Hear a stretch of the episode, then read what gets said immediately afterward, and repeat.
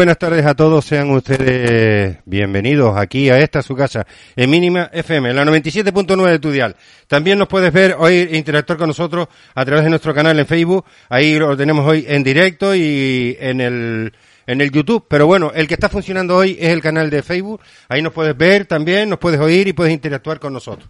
Esa es la nueva sintonía que tenemos a través de las redes sociales.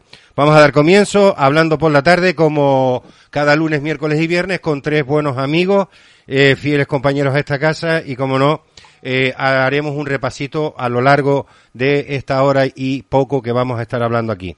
Está conmigo o está con nosotros en los estudios de Mínima FM don Pedro Méndez Montesinos, que fuera concejal y portavoz de Coalición Canaria en Candelaria. Muy buenas tardes, don amigo Pedro. Eh, buenas tardes. Eh, Coalición Canaria, ese partido que existió en Candelaria, eh, ya desgraciadamente ya desapareció. ¿No, ¿No existe Coalición Canaria en Candelaria? No, no, ya desapareció hace, hace años ya. Ah, vale, vale, vale. Yo por, oiga, yo por, por saberlo, ¿no? Porque no, uno... no, yo lo digo como un hecho histórico que, para que la gente se ubique más o menos. Ah, vale, que se tiene que ubicar la gente para que sepa que ya... Fue un partido que existió en Candelaria. Que llegó incluso hasta gobernar en Candelaria. Llegó incluso a gobernar, pero que ya desgraciadamente no existe. Ah, vale, vale, oiga, eh, cada cual sabe eh, su casita cómo está por dentro. Eh, también se encuentra con nosotros don Rodolfo Afonso Toledo, muy, eh, amigo incansable de esta casa, luchador, eh, un vínculo tremendo con Mínima FM, con el municipio de Candelaria, con Tenerife, con Canarias, pero ha sido una persona que ha tenido que emigrar para buscar los garbanzos fuera de nuestra tierra. Nadie es profeta en su tierra, y sin embargo él tuvo que ser profeta en tierras lejanas a dos mil kilómetros de la suya. Muy buenas tardes, don Rodolfo. Buenas tardes, don Tomás. ¿Cómo se encuentra usted? Muy bien, yo siempre eh, contento de estar aquí en la que considero mi casa, Hombre, en no. FM, donde No. me encuentro, ya le digo, como me encuentro siempre como en casa, ¿no?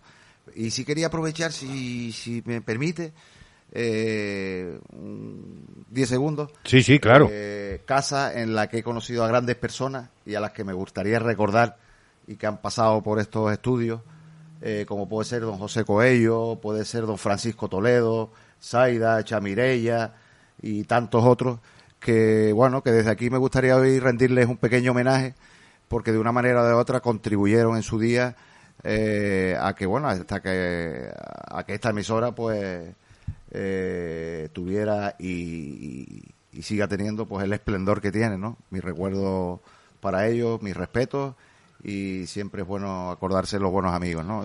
Aprovechar, ya que, ya que lo has comentado, eh, aprovechar, eh, darle la bienvenida a la amiga Zaida.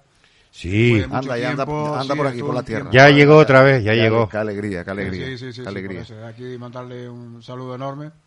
Estuvo allá en su tierra, en su tierra natal en Venezuela, eh, con su familia y la verdad que afortunadamente ya la tenemos por aquí otra vez. Sí, la verdad que fue, yo eh, hablé con ella el otro día, eh, porque además publicó una foto y entonces la, flo- la foto era de Candelaria y rápidamente me puse en contacto con ella, ¿no? Y le dije, ¿ya está por nuestra isla? Y me dijo, sí, afortunadamente, ¿no? Y claro, ya eso para mí fue porque habíamos estado hablando mucho tiempo atrás, hemos estado un poco en contacto a raíz de la, de la pandemia, ella fue por unos días a, a, a la octava isla, que ahora es la novena, eh, que es Venezuela, su tierra, y luego se vio allí en la encrucijada que ni para adentro ni para afuera, o sea, se tuvo que quedar eh, allá y todos sabemos cómo está la situación. Afortunadamente, pues ya tenemos a la amiga Zaida también entre nosotros y en el municipio que, que tanto ratito nos ha hecho estar agradable en su compañía, en las horas de radio y sin ser en las horas de radio porque es una excelente persona, tanto ella como sus padres, su hermana y que en esta casa se le quiere y se le aprecia un montón a, a nivel eh, personal y, y eso eh, dice mucho de ella. Bien, también se encuentra con nosotros eh, hoy para despedirse durante unos días. Nosotros hemos hablado, mm, lo que pasa que para el caso que le hace este individuo a la población, eh, resulta que mm, nos ha engañado, seguro, seguro que nos ha engañado. No, pero eh, cometió un error, Tomás. Sí, Sí, porque lo motivó antes del programa Mm. y seguro que ya no va a tener el mismo interés. Sí. Si esos rojos que le dio ahí en un bote se lo hubiese dado después sí. y, y otro gallo hubiese cantado, pero claro, le dio el mojo primero y ya... Uy, uy, uy. ya- Vamos a ver cómo sale. Vamos a ver, Vamos, a ver cómo sale. Estoy preparando una pilla de gofio porque me falta convencerlo con el gofio. El amigo Alejandro Jimeno Domínguez que se nos va hoy, tiene que ir a hacer unas gestiones a Madrid. Nosotros tenemos cierta amistad en Madrid con el presidente que está allí en aquel pueblo y a lo mejor que es el que usa un avión y un helicóptero, igual no los deja volver para acá rápido. Muy buenas tardes, don Alejandro. Buenas tardes a todos, para hacerlo pasar un ratito a gusto y, y bueno, comentar de todo. Mm, Como verán aquí la costumbre es sacar un poquito los trapitos al aire. Pues sí, claro, si no me llevo un, si no me llevo un poquito que me hace eh, mi amiga Monse, pues eh, como cada vez que me voy a Madrid, es un detalle que tiene conmigo que se lo agradezco siempre, porque mi hija es loca por, por ese mojo y, siempre me lo hace. En cuanto a los recuerdos de tanto de mi compañero Pedro Méndez y Rodolfo, evidentemente me uno a ellos con la gente que ha pasado por aquí y desde luego eh, son los que los que ensalzan siempre una radio por los sitios que pasan. Y bueno, otro apunte es a mi amigo Pedro Méndez decirle que bueno que no que las siglas a mí personalmente ya lo sabe no me valen. Me valen las personas. Y, él sigue eh, es una gran persona y coalición canaria me da exactamente igual porque en su día me traicionó y jamás se lo perdonaré como partido evidentemente Bueno, un poco eh, mm, ahondando ya para terminar con el tema de la introducción, con lo que acaba de decir el amigo Rodolfo, eh, con las personas que han estado aquí, faltan muchas de las que él ha comentado, que también han hecho radio aquí eh, en Mínima FM. Yo creo que ha sido el, la forma, y yo diría la única forma en Candelaria de oír una radio, una voz independiente, donde aquí, bueno, eh, aquí no se nos dice a los tres que, invitados que estamos aquí, eh, don Tomás no nos dice antes de entrar, eh, no pueden hablar de esto o no pueden hablar de aquello. Aquí se le da un palo tanto a la izquierda, a la derecha, al centro, arriba y abajo. Por lo tanto, creo que hacer una radio con esta libertad eh, no está en todos lados y, y de verdad que hacía falta o hace falta y sigue haciendo falta en Candelaria solamente donde solamente se oye una, una voz y creo que los ciudadanos se merecen oír al menos algo discrepante que yo creo que viene bien en estos tiempos. Bueno, yo lo que yo lo que lo que lo que hago es que aquí se le da voz a todo el mundo, eh, voz eh, a todo aquel que quiera hablar, ¿no? Y esto y, un mote, y bo- bote de mojo. y vos y bueno y bote, y bote de mojo, pero que a todo el mundo se le da y esto lo hemos llevado lo hemos llevado siempre como bandera en esta casa desde que yo me hice cargo con las riendas de Mínima FM hace ya un buen número purrio, purrio de años eh, hemos intentado de que no haya eh, ningún tipo de censura hacia nadie. Hemos invitado, mire, a mí lo único que me ha preocupado siempre en esta historia es que, mm, que es curioso, ¿no? Es curioso de que el único partido político que no haya venido a, a esta emisora en Candelaria ha sido el Partido Socialista de Candelaria. Pero curiosamente te viene el Partido Socialista de Weimar, te viene el Partido Socialista de Arico. Pero si no los invita... ¿Cómo que no los invito? Ah, que los invitado. Ah, vale, no. que no. no, vamos, eh, eh, faltaría más. Es más, eh, eh, eh, en etapas anteriores de eh, un impresentable que no me quiero ni acordar, teníamos concentrado varias mm, entrevistas con determinados concejales, con Ramón Gil, con aquel chico que trabajaba en el aceite de Betis, que, eh, este, que fue concejal Javier. Javier, eh, en fin, eh, teníamos entrevistas y nada. Y la única entrevista que se pudo hacer en esta casa a alguien del Partido Socialista Obrero Español de Candelaria fue en la, en la eh, inauguración de un monolito que se le hizo en Igueste de Candelaria a don Antonio Alonso, eh, el pollo de Igueste. Eh, ese día don José Cuello tuvo la habilidad, después de estar ratos entrevistando a Eligio Hernández, a, aquel de la Caja de Ahorro, en fin, a figuras de la lucha canaria, Álvaro Albelo. Álvaro Albelo, a figuras de la lucha canaria, y no le quedó más remedio que al impresentable de Gumercindo García Trujillo, procesado, inhabilitado y además denunciado por esta casa. Corrupto y mentiroso. y criminal. Sí, eh, bueno, exacto.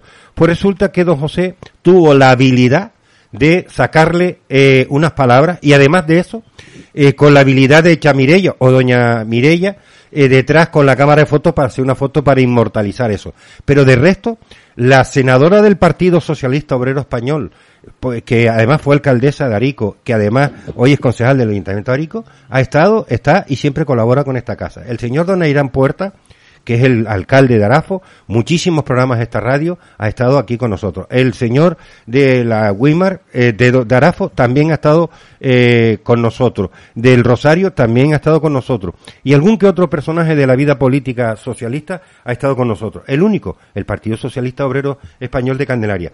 Además, en un momento, y esto quiero dejarlo bastante claro, que tanto en el programa La Pimienta como en el programa del Borde, yo decía que si el problema era Tomás, para estar en esos programas, Tomás se echaba a un lado y ellos traían su propio regidor, su propio eh, controlador de sonido, lo que quisieran. Hasta que un momento dado dije, mire, aquí el que venga, pues las condiciones de la casa estas son estas. Y él tiene que tragarse a que yo esté no dirigiendo el programa, porque yo no dirijo ningún programa, solo estoy en este, en los demás soy colaborador, pero soy el que llevo el control, pero en aquel momento ya me cabrí y dije, mira, ni una más.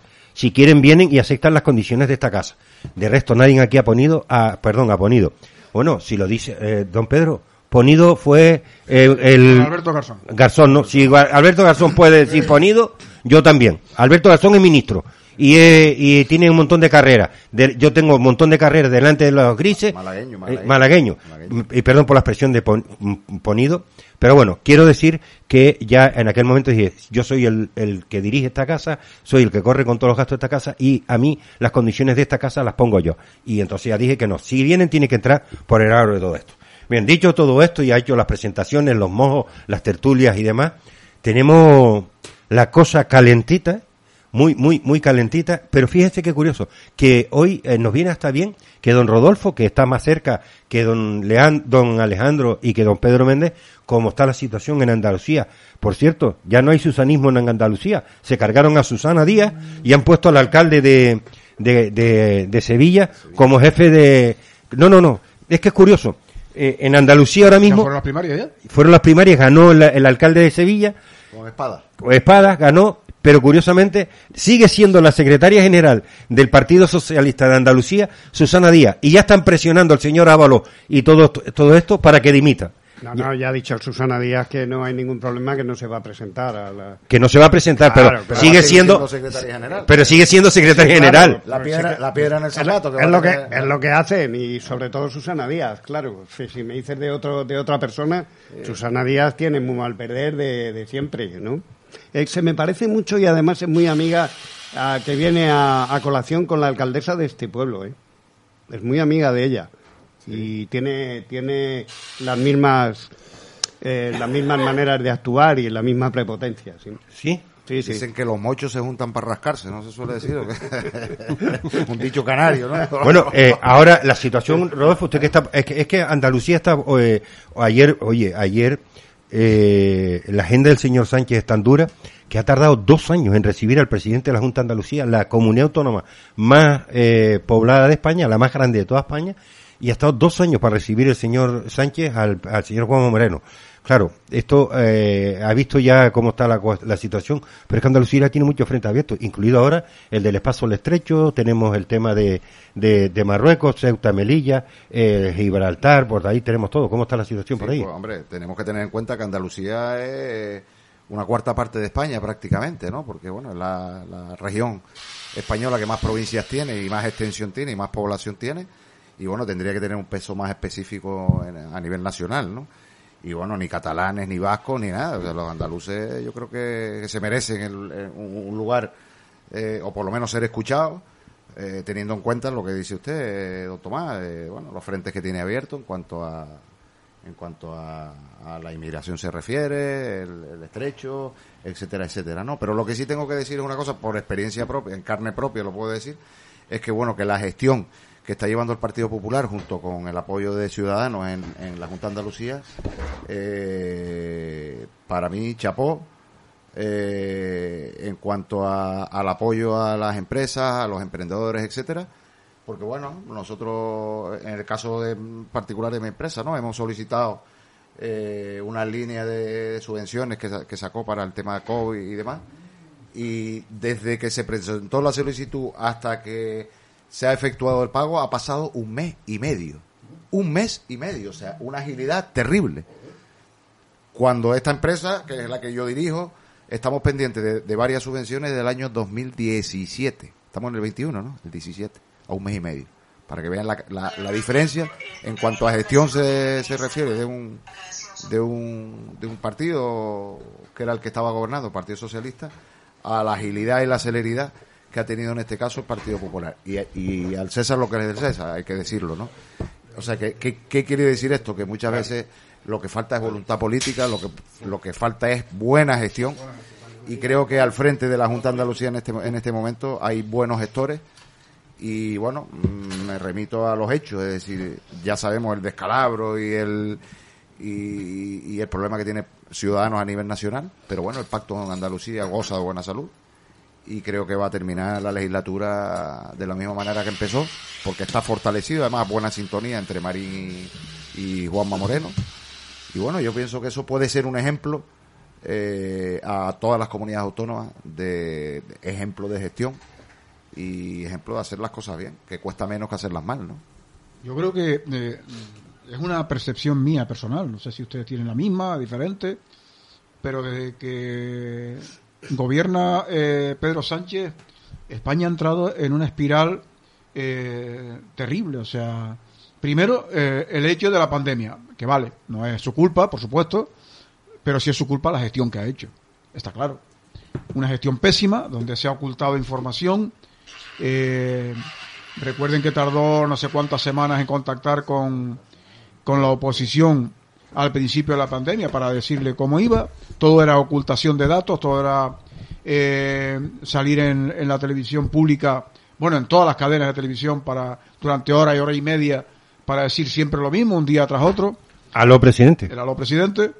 Eh, y bueno, luego la gestión durante la pandemia también ha sido, ha, ha dejado mucho que desear. Yo creo que en este caso, pero yo voy, aparte de la pandemia, que bueno, es una cosa eh, algo incontrolable, pero voy a la crispación que hay en la sociedad. Yo creo que en esto ha tenido mucha culpa eh, Podemos porque eh, no puedes venir a provocar constantemente a la sociedad. Yo creo que la sociedad llega un momento que puede aguantar, puede aguantar, pero luego se revela y, y puede eh, pasar cosas como las que están pasando.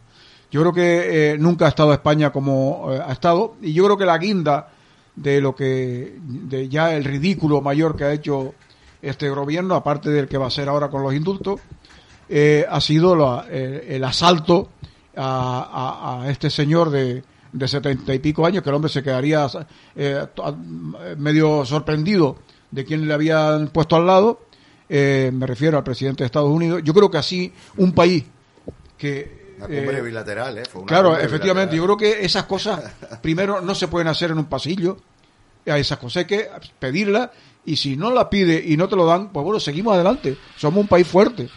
Pero hemos quedado a la altura del betún y hemos sido el, el hazme reír de, de, de, de toda Europa. Yo estaba, ayer salía el, el, o el titular de, del Journaliste de Francia y bueno, la verdad es que era, eh, dices tú, bueno, esto ya es el colmo, ¿no? Nos pone a la altura del betún. Yo creo que eh, estas cosas hay que cuidarlas, pero tenemos un presidente que tenemos. Yo creo que antes de cuando eh, hablaba Tomás de Sindo, el antiguo concejal de, de- perdón, eh, alcalde de Candelaria, decíamos que era corrupto porque está condenado por corrupción y mentiroso porque eh, eh, mintió al pueblo de Candelaria durante 19 años. Eh, hoy la playa, mañana el tal, luego cuando la gente se olvida de la playa, le vuelve a meter la playa por medio, etcétera, etcétera. Cuando hay una manifestación para quitarse la central, ahora dicen que la central no se puede quitar, etcétera, etcétera. O sea, un mentiroso. Bueno, pues nos ha tocado también un presidente de España, por desgracia, un presidente de España mentiroso. Eso es lo último. Vamos, yo creo que las mentiras que ha contado este hombre son suficientes para que en cualquier país civilizado el presidente inmediatamente cesara. Pero bueno, estamos en España y es lo que tenemos. Eh, yo, don Pedro, estoy totalmente de acuerdo, pero sí puedo hacer un apunte si me dejas, y es que Podemos tiene la culpa que tiene. Eh, tiene la culpa que este gobierno le ha dado. Es decir, eh, Podemos ha alborotado el gallinero porque el gallo le ha dejado que entre.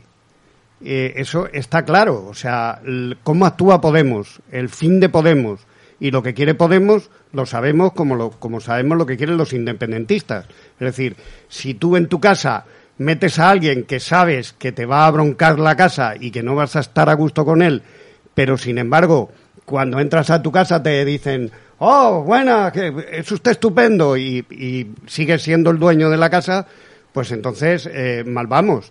Eh, recoger lo que tú has querido que hagan. Yo me refería más bien, sí, efectivamente tienes razón, pero Claro, yo me refería Podemos- más bien Podemos al hecho, es- al es hecho lo lo, que es. lo que ha hecho Podemos dentro y fuera del gobierno. Ya, pero es lo que es. Podemos es una provocación constante.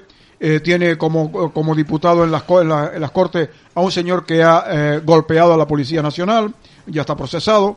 Eso en, en- en condiciones normales, ¿Tú crees en que cualquier hubiesen- país del mundo, eso sería ina- ¿Tú inadmisible. crees que hubiesen llegado a ese poder que tienen, o sea, no estando No. Echenique dentro, No, no, no, estando, no hubiesen llegado?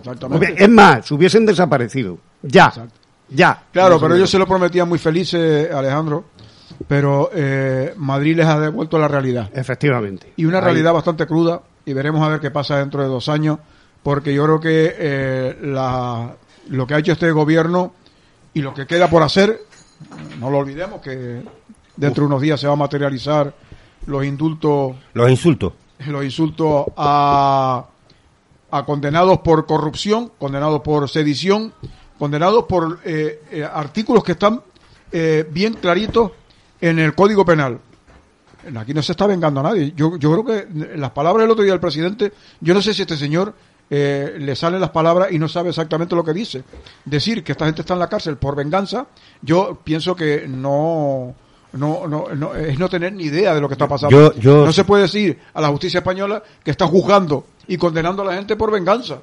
Pero vamos, eso está diciendo el presidente del gobierno. Que lo diga Chenique, como decía Alejandro, o que lo diga cualquiera de estos, bueno, bien, vale, de acuerdo, está provocando. Pero que lo diga el presidente de España es muy, es muy difícil.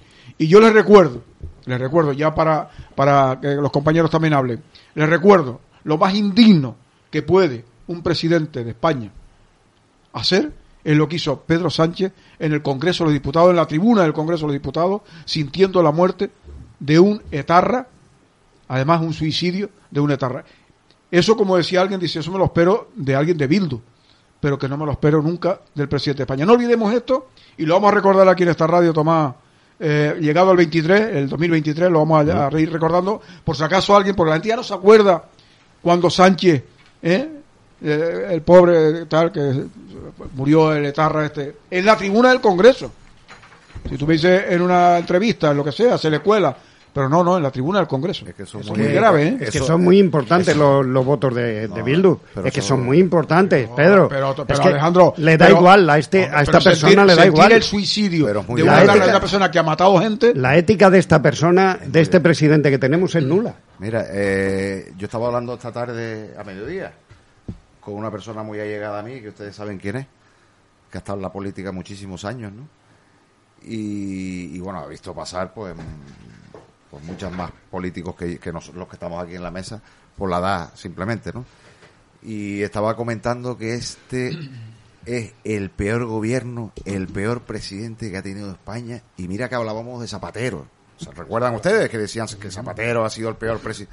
Pues ha ido a menos, a menos hasta tal punto de que es que el presidente más nefasto que ha tenido nuestra nación es este señor, el Sánchez, ¿no? Que se vende a cualquier postor a cambio, a cambio de, de mantenerse en el, en el poder. Ese es el trasfondo que tiene, o sea, el motivo que tiene Pedro Sánchez es mantenerse en el poder. A mí me gustaría, y, y ahora por otro lado, me gustaría decir otra cosa, además, tú que has estado vinculado al sector, eh, más que los que estamos aquí, eh, a mí me gustaría ver el PP subiendo la luz de forma desmesurada como ha subido este gobierno y ver las manifestaciones, las la barricadas de Podemos, del PSOE, etcétera. Me gustaría verlo, ¿eh? Sí. Me gustaría verlo. ¿Ustedes lo han, los han escuchado?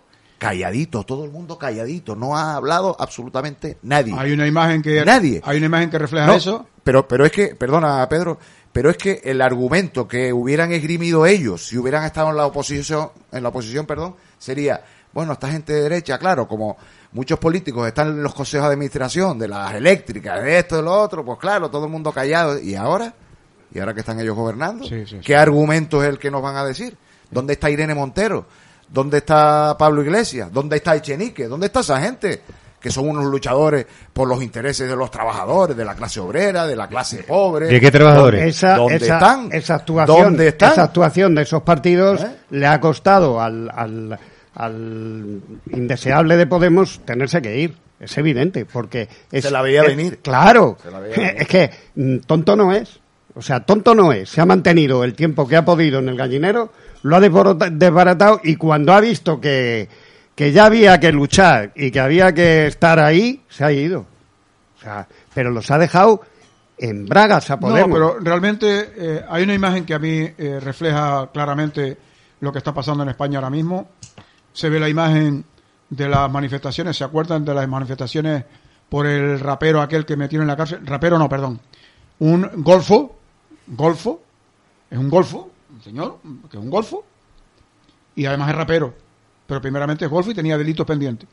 Y lo meten en la cárcel por los delitos, no por lo que... No por, lo que No por la música, no por la música. No por la música, ¿no? Bueno, casi incendian las, las Sí, calles. sí, sí. Y se ve la imagen de las calles vacías totalmente, la subida del 40% de la, de la luz. Yo creo que eh, la imagen es esa. Y el país que tenemos es ese. el problema, Tomás, Los datos, los Pero- datos, pero- usted habla de la, pero- de la pero lo, más, gra- lo más grave de todo son las encuestas. ¿Qué? Lo más grave, yo vi publicado una encuesta, creo que fue esta mañana o ayer o anoche. Eh. que suben todavía más. No, Del no, sí. el que el PSOE es el parti- partido más votado. Del Sí, sí, sí, sí, sí. del sí, claro, es que eso- No. es que- No, no era del sí, ¿eh? ¿No? No, vamos a ver. eh, Era no, no, un hay- día- de un pe- de un- No, han sí, dicho pero que, no- han dicho que había no era subido, sospe- no era han- sospechoso han- la- pone No, no, había no, subido no, tres no, puntos y algo, no pero por detrás del eh, PSOE. No, o sea, vamos a ver. Eh, los datos económicos ayer son muy, muy, muy graves, demasiado graves, ¿eh? demasiado graves. Tenemos una subida brutal, el, el dato histórico de la subida de la luz de la historia eh, se produjo ayer en horas mm, de hasta 105 euros el kilovatio, megavatio, como coño se llame eso. No sé, un montón de luz juntas, un montón de luz juntas. Pero además lo que había subido el combustible, ¿no? Y al subir el combustible, sube la luz, lo que lleva aparejado de que el próximo martes, no olviden lo que les voy a decir ahora, verán ahora lo que voy a decir, no es ninguna broma, ¿eh? El próximo martes van a haber medidas drásticas del gobierno, tienen que haber medidas drásticas del gobierno porque se les va, si no es el próximo martes, será el siguiente, se le va de las manos lo que es el IPC. Van a Damos bajar el IVA. No, no. Van a bajar el IVA. Claro. No tienen otro remedio. No le- esa esa ya es la jugada. Pero, pero si estaban pensando en subirlo. Si estaban- Del 21 al 23. Pero vamos a ver. Hasta hace tres meses. No, no, van hasta a- hace tres van a días. bajarlo. Van- lo que van pasa a es que- bajarlo, No acordaros. pueden, no pueden bajarlo, Alejandro. A- acordaros que van a bajar el IVA. acordaros. Hay alguna medida tienen que tomar porque si no el IPC, el índice de precios al consumo se les va muy fuerte. ¿Por qué? Porque vamos a ver, en la subida del combustible, cuando hablamos de la subida del combustible no es que yo vaya a coger mi coche y suba la gasolina. Perdón, sube el gasoil. Que sube, sí. sube un montón de cosas, pero es que la, la gasolina, o sea, el combustible más la electricidad es azota no a la casa, a la casa personal, acota eh, a todo el, el tejido y eso eh, va a subir. Entonces el gobierno está una tesitura y es que no puede aguantar más esta presión social y fíjense por dónde. Mire, estoy hablando de no sé qué día, algunos de ustedes, pues yo puede ser el lunes o el martes, puede ser 22 o 23, pero el día 26, ojo, el día 26, el gobierno está buscando las maneras de que solo estemos hablando de aquí al día 26, estemos hablando de aquí al día 26, que por fin el día 26 nos van a quitar las mascarillas. Nos olvidemos de la subida de la luz, nos olvidemos de la subida del combustible y nos olvidemos de los indultos e insultos. Estrategia pura y dura. ¿eh? Son estrategias puras y duras. ¿Para qué? Para que estemos hablando del tema de la mascarilla. Cuando el Consejo Territorial de Salud ha dicho la semana pasada, y eso tiene competencia en la comunidad autónoma, y resulta de que tiene que llevar a convalidar ese decreto al Congreso de los Diputados, que será más adelante. Pero el lunes, el día 26 ya las elimina. Pero mire si las competencias, todos los, mm, los especialistas, lo que no tiene el gobierno de España, lo tienen las comunidades autónomas. El comité de expertos está diciendo que en todo caso para quitar las mascarillas habría que esperar en aquel momento que tuviéramos el 50% de la población completamente vacunada y luego ya un índice bastante alto con primeras dosis. O sea, quiere decir, de llegar a agosto con el 70% de la población o en julio llegar con el 50% más la primera dosis en muchos de los ciudadanos. Y no tiene el gobierno competencia, pero claro, ya él empezó a hablar hoy. Vamos a quitar las mascarillas el día 26. ¿Usted cree que un presidente del gobierno está para esto? Para decirnos o anunciarnos hoy viernes que vamos a quitar las mascarillas, para que estemos hablando ahora durante tres días de las mascarillas y no estemos hablando de la realidad. Que y encima no tienen competencia. que encima no tiene competencia, como bien dice Pedro. Pero claro, señores, aquí se les está viendo el primero. ¿Ustedes saben lo que le viene a España encima? ¿Ustedes saben que ayer, por ejemplo, el gobierno de Marruecos nos vuelve a dar otro sablazo a cuenta del paso del estrecho? ¿Ustedes saben que eso se está llevándose una cantidad de millones de euros de pérdida al pueblo español por las declaraciones, por la postura de España? ¿Ustedes saben lo que estamos jugando? ¿Alguien se sabe lo que se está jugando en este país? ¿Alguien sabe lo que lo que significa en este país el indulto sin eh, sin haber arrepentimiento cuando están anunciando cuando están anunciando que lo volverían a hacer? Y alguna cosa Que lo volverían a hacer, ¿no? que lo van a hacer. Lo van a hacer. Que lo Vale. van a hacer, claro. Antes dijo Pedro que no olvidemos en el 2023 algunas cosas.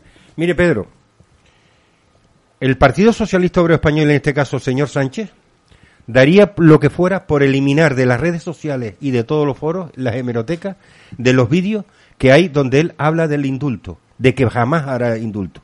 Y yo pregunto, ¿y para qué apoyó él el artículo 155 de la Constitución? Porque no recuerdo mal, o si no recuerdo mal, cuando hubo que suspender la autonomía en Cataluña, fue un acuerdo entre, perdón, entre el PSOE y el Partido Popular. Ahora le echa la culpa intenta desviar toda la atención y las responsabilidades de que la culpa de lo que está pasando en Cataluña es del PP y de Mariano Rajoy. Pero se olvida de aquello que hizo Zapatero en el año 2007 o 2008 cuando dijo yo aceptaré el estatuto que venga de Cataluña. Se olvida de que el señor Pascual Maragall fue el que hizo la reforma del estatuto. Se olvida del 3%. Y se olvida de todas las veces que él dijo que no indultaba a nadie. Yo creo que se está jugando con los intereses del pueblo, ¿no? En vez de lo que hemos estado hablando, el 26, que se está, pre- está previsto que se quiten la mascarilla, los ciudadanos, yo creo que lo que habría que hacer es que se quiten la máscara a ellos, ¿no? Eh, Yo creo que sí. Eso primero, y después ya nos quitamos la mascarilla, ¿no? Es que mm, todos nosotros... Oh, recuerden, recuerden en junio del año pasado, cuando salió el presidente del gobierno diciendo que ya podíamos recoger todo lo que habíamos sembrado, todas las, las penurias que habíamos pasado con el confinamiento, que ya podíamos ya hacer una vida normal. ¿Se ya, tenía, ya teníamos controlado. Efectivamente. Hace un año, ¿eh? Sí, Eh, eh, a continuación, segunda ola. sí. Eh, ahora dice... Le- le- no, no, pero espere, le recuerdo, le recuerdo, que Pedro. mucha gente no se acuerda de eso. No, no, mamá. y les voy a recordar más. Y fíjense, aquí hay una persona que en ese mundo lo conoce mucho más que yo. Mire, en mayo del año 20, mayo del año 20, o sea, hace 13 meses, hay un informe del ejército español, informe del ejército español, no de la, UI la, U- la- el este, UI UIP, no, ¿cómo es? Eh, los militares, la... UDE. No, los militares, los que van a los incendios y esto, Ah, de la UMI. la UME, no los de la UME. El ejército español presenta un informe en mayo del año 20 donde dice que España está bajando la guardia sin darse cuenta que viene esto, al- el creo que es el 26 de mayo del año 20, donde dice, los militares dicen, tenemos que estar preparados porque viene una segunda ola. Esto lo dice en mayo. Lo dice en mayo los militares y no le hacen ni puñetero caso. Ni puñetero caso. Hay otro informe del 27 de abril del año 20 de la Organización Mundial de la Salud. Hay otro informe. Y aquí eh, han estado ocultándolo el comité de expertos, ocultando todo. Por cierto, por cierto, informe de la Guardia Civil de ayer. ¿Se acuerdan aquello de que y- la Guardia Civil estaba para controlar a los ciudadanos, aquel que echaron de la Guardia Civil? El informe ayer dice que es verdad. El informe interno ayer de la Guardia Civil dice, oiga, sí, Pérez de los Cobos. Sí, dice que esto lo teníamos que hacer y esto se hizo en España. En España se hizo un seguimiento a los ciudadanos a través de nosotros y la Guardia Civil. Señores, que España nos, para mí, eh, eh, estamos perdiendo el norte, el, el rumbo, y estamos perdiendo lo que es nuestra identidad como país que ha salido hace 42 años de una dictadura a una democracia. Aquella democracia que en el- muchos creíamos, y parece que eh, lo tienen todo controlado y todo está bien. Eh, un, un inciso. Bueno, yo, Usted tiene una cosa por ahí que quiero que me lo yo saque me hoy. tengo, me tengo que ir, no me da tiempo. Sácalo tú, Tomás. Vale, pues porque me lo pasa. acaban de llamar por teléfono Vale. y no tengo tiempo. Tengo que dar unos papeles antes de irme a Madrid por, mandarlos por mail y no, no, no, es que no tengo tiempo, no me da, da más tiempo. Eh, Si don puede- Alejandro, cuando está diciendo mail, es que en canario es correo electrónico. Pero papeles que Sí que- clasificados del CSI. Oh, bueno. Ah, que, que va a Madrid a ver a Zapatero. Va a a- Zapatero, a Sánchez. A Sánchez, ¿no? Va, Claro, voy a ver, voy a ver si Dios quiere al Ayuso, eso no lo dudes. Eh, Esa sí de- tiene un par de. No lo dudes que lo voy a, un no par, un que de a elementos como lo que Hoy- pone la gallina, ¿no? Hoy a una, Dos a- ovarios. Hoy a una la, hoy a una la he echado. ¿Sí? Sí, sí, sí. Hoy a una de las de las diputadas de dentro del de la Pero las de ellas de los otros. de, de, de los otros, creo. Ah. Parece ser que, en fin, la ha liado y la ha echado, la ha echado, pero así, sin más. Pero bueno, que decir que era lo de era lo de la lo de la alcaldesa que cuando el PP se levantó de Ah, sí. de la de, de aquí de Candelaria de- los presupuestos. exacto. Y entonces, bueno, las palabras que le infirió y le dijo a, a, a Juanmi, que bueno, he sacado un, un vídeo que, que si lo queréis oír, veréis eh, eh, las ínsulas con las que se mueve esta, esta mujer. Pero bueno, no me da tiempo, lo tiene Tomás, si acaso que lo ponga o si no, pues Yo- lo pondrá otro día, no pasa nada. Yo lo pongo Eh, He venido, la verdad ¿Estaba que... en el pleno, Alejandro? En el pleno, Oh. sí. ¿Usted- usted sí, sí, estaba? sí, sí, claro, claro. La, la verdad es que mm, he venido porque hoy eh, se iba a producir un acto que para mí era fenomenal y era conocer a, a don Rodolfo, don Rodolfo, el padre de, de don Rodolfo, hijo, que está aquí. Y yo no le conocía y creo que, o sea, me llamó Tomás que, que- y, y por supuesto he venido porque me voy con esa pena de no conocerle. Espero que cuando venga, aunque no sea por la radio, pues se me, me lo presente su hija un día y lo pueda conocer, porque creo que, que la historia de Candelaria no se puede, según tengo entendido y según he leído y según me han informado, no se podría escribir sin este hombre, ¿no? Entonces, eh, la verdad es que me voy un poco triste por no haberle podido, Yo te agradezco, podido ver. te, te agradezco por la parte que me toca tus palabras y bueno, me comprometo a que la próxima vez que estés tú por aquí, intentar convencerlo para que Pues, para que venga y si no fuera así, pues llamamos a a don Pedro Sánchez para que lo convenza, porque es un hombre que es un, como es un encantador de serpientes, probablemente él tenga más ¿Quién? capacidad. Seguro- seguro que él lo convence. Probablemente tenga más capacidad que yo en convencerle. Bueno, porque sobre todo, sobre todo que estéis bien, que lo paséis bien y que no lloréis porque vuelvo. O sea, Amenazo con volver. Amenaza. por vosotros, pero Amenaza con volver. Es una amenaza- vosotros, pero vuelvo. O sea, yo, yo no me voy como, como el de Podemos, ¿eh? Yo puedo y sigo pudiendo. Oiga, oiga, que a Ayuso le debemos un montón, ¿eh? Ayuso se cargó, a- a- sacó aquel del gobierno, lo sacó de la Asamblea de Madrid, lo sacó de Podemos, a Isa Serra, Ayuso es lo mejor que ha parido madre en cuanto a que tiene, a que dice lo que de verdad es y no se corta ni un pelo. Y, y porque y porque de arriba del, P- del PP la están frenando. eh, La están no, corto, no, la no, están no. agarrando en corto. sí. Eh, eh, yo, mi percepción mía, la percepción mía personal es que eh, ella le está haciendo sombra a Pablo Casado. Claro, pero además de eso es que toma decisiones, pues mira la, la mira la, la opinión que ha dado sobre el rey, ¿no? Y es verídica, y es verdad. ¿Lo va a firmar el rey? ¿Va a firmar los indultos el rey? No tiene más remedio, ¿no? Pero, pero ahí queda. Y ella tiene el valor de decirlo. Totalmente, totalmente. de Hombre, eso, eso le Hay, honra. hay cosas que dice que, que, que duelen, que hacen daño. Le ha quitado el complejo al PP. Sí, sí, sí, efectivamente. Y creo que por ella el PP va a subir y está subiendo, No, evidentemente. el, el Ayuso lo que ha hecho es quitarle tibieza al PP. Claro. ¿Vale? Lo que le sobraba de más a, a, Hombre, a, a- a este a Bascal. Claro, evidentemente... lo- yo creo que hay que buscar un poco el contrapunto y es lo que está buscando ella ese contrapunto no de ni, Claro, ni de claro. pecar de exceso ni de defecto Evidentemente ¿no? es política todo, ¿no? Y Porque ella, y ella es política. Y ahora pues eh, va a aprobar una, una ley pues, eh, pues que le va a dar le va a dar a los menores de 30 años, me parece que son, si son papás o mamás, les va a dar 14.000 euros, o sea, repartidos en los dos años primeros de, o sea, en el embarazo y luego los eh, son Ahora va a haber 500. embarazos en Madrid por un tubo Claro. va a estar Madrid vacío ahora Claro, los fines eso, de semana ¿eh? pero eso no me cabe ninguna duda, eso no me cabe de ninguna ninguna duda que es una concesión a, a Vox. No me cabe ninguna duda. seguro seguro Ninguna. Seguro. ¿eh? Por cómo se produce y, y cómo viene. Pero bueno. es lógico, es que, es, es que no es malo que lo haga. Y, y es No, política. no tiene mayoría absoluta.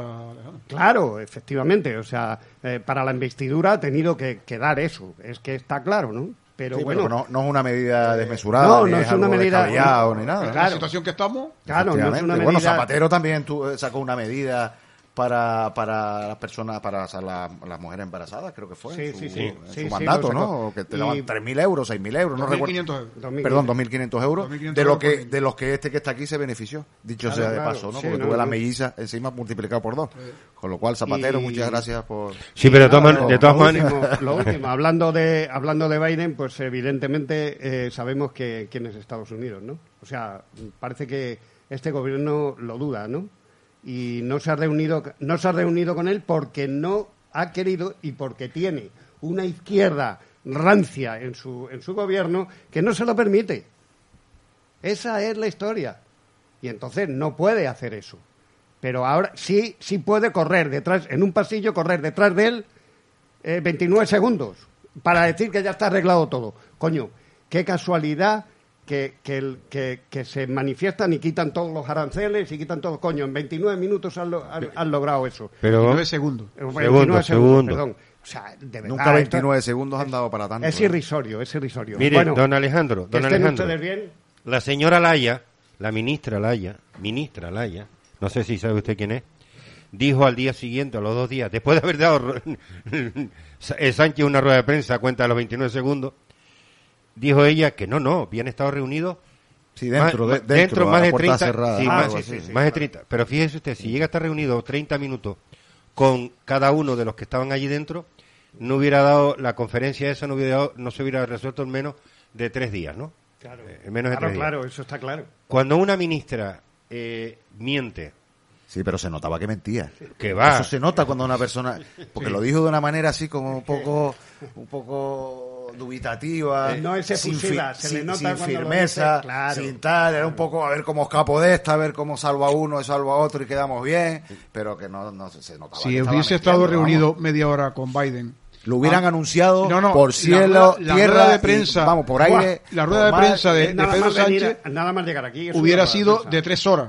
Claro. Totalmente, eh, totalmente, explicando. totalmente. Porque bueno, eh, si consigue es cosas, que- perfecto. Lo que pasa es que Por lo tanto, la rueda de prensa que dio Sánchez se corresponde más o menos con lo que le pudo intuir allí que le dijo a aquel hombre, que aquel hombre iba mirando para allá, porque eso se, vamos, el hecho gestual de, de las personas se nota y tú llegas y, y estás eh, hablando con una persona y si la otra persona tiene un mínimo de interés en lo que tú estás diciendo, al menos te mira. Claro. Pero el presidente de Estados Unidos iba mirando al frente, mirando al frente y mirando al frente y este allí un poco así de lado hasta que ya le dijo, bueno, adelántate y pasa para allá. no me rompas los zapatos. Eh, Dio- exacto, dio- o sea, no, dio vergüenza, eso es como el que Pero- te está hablando y sí, Claro, vale, vale, pero- ya, ya hablaremos, ya tal. vamos a ver, eh, España, eh, esto no quita para que España sea un socio preferencial de Estados Unidos. Tenemos aquí las bases militares de Rota y de...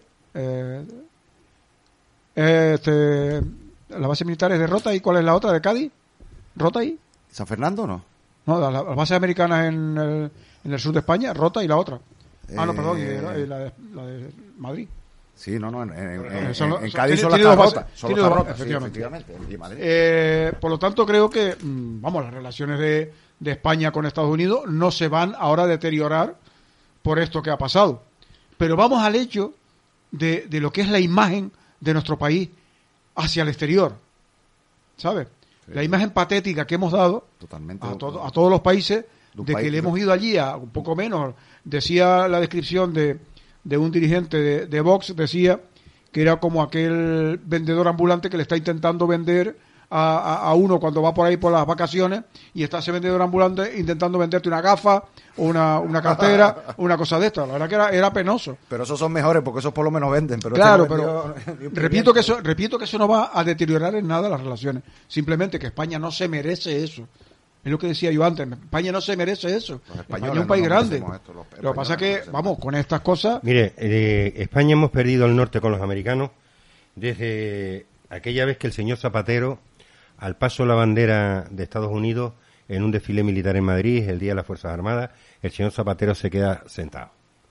Zapatero intentó a lo largo y ancho de su mandato, sus 6, 7, 8, 15, 30 años que tuvo de presidente del gobierno, intentar resolver porque él lo hizo siendo representante de la oposición y luego cuando llegó al poder, en virtud de aquello de del 11M, Zapatero no sabía dónde esconderse.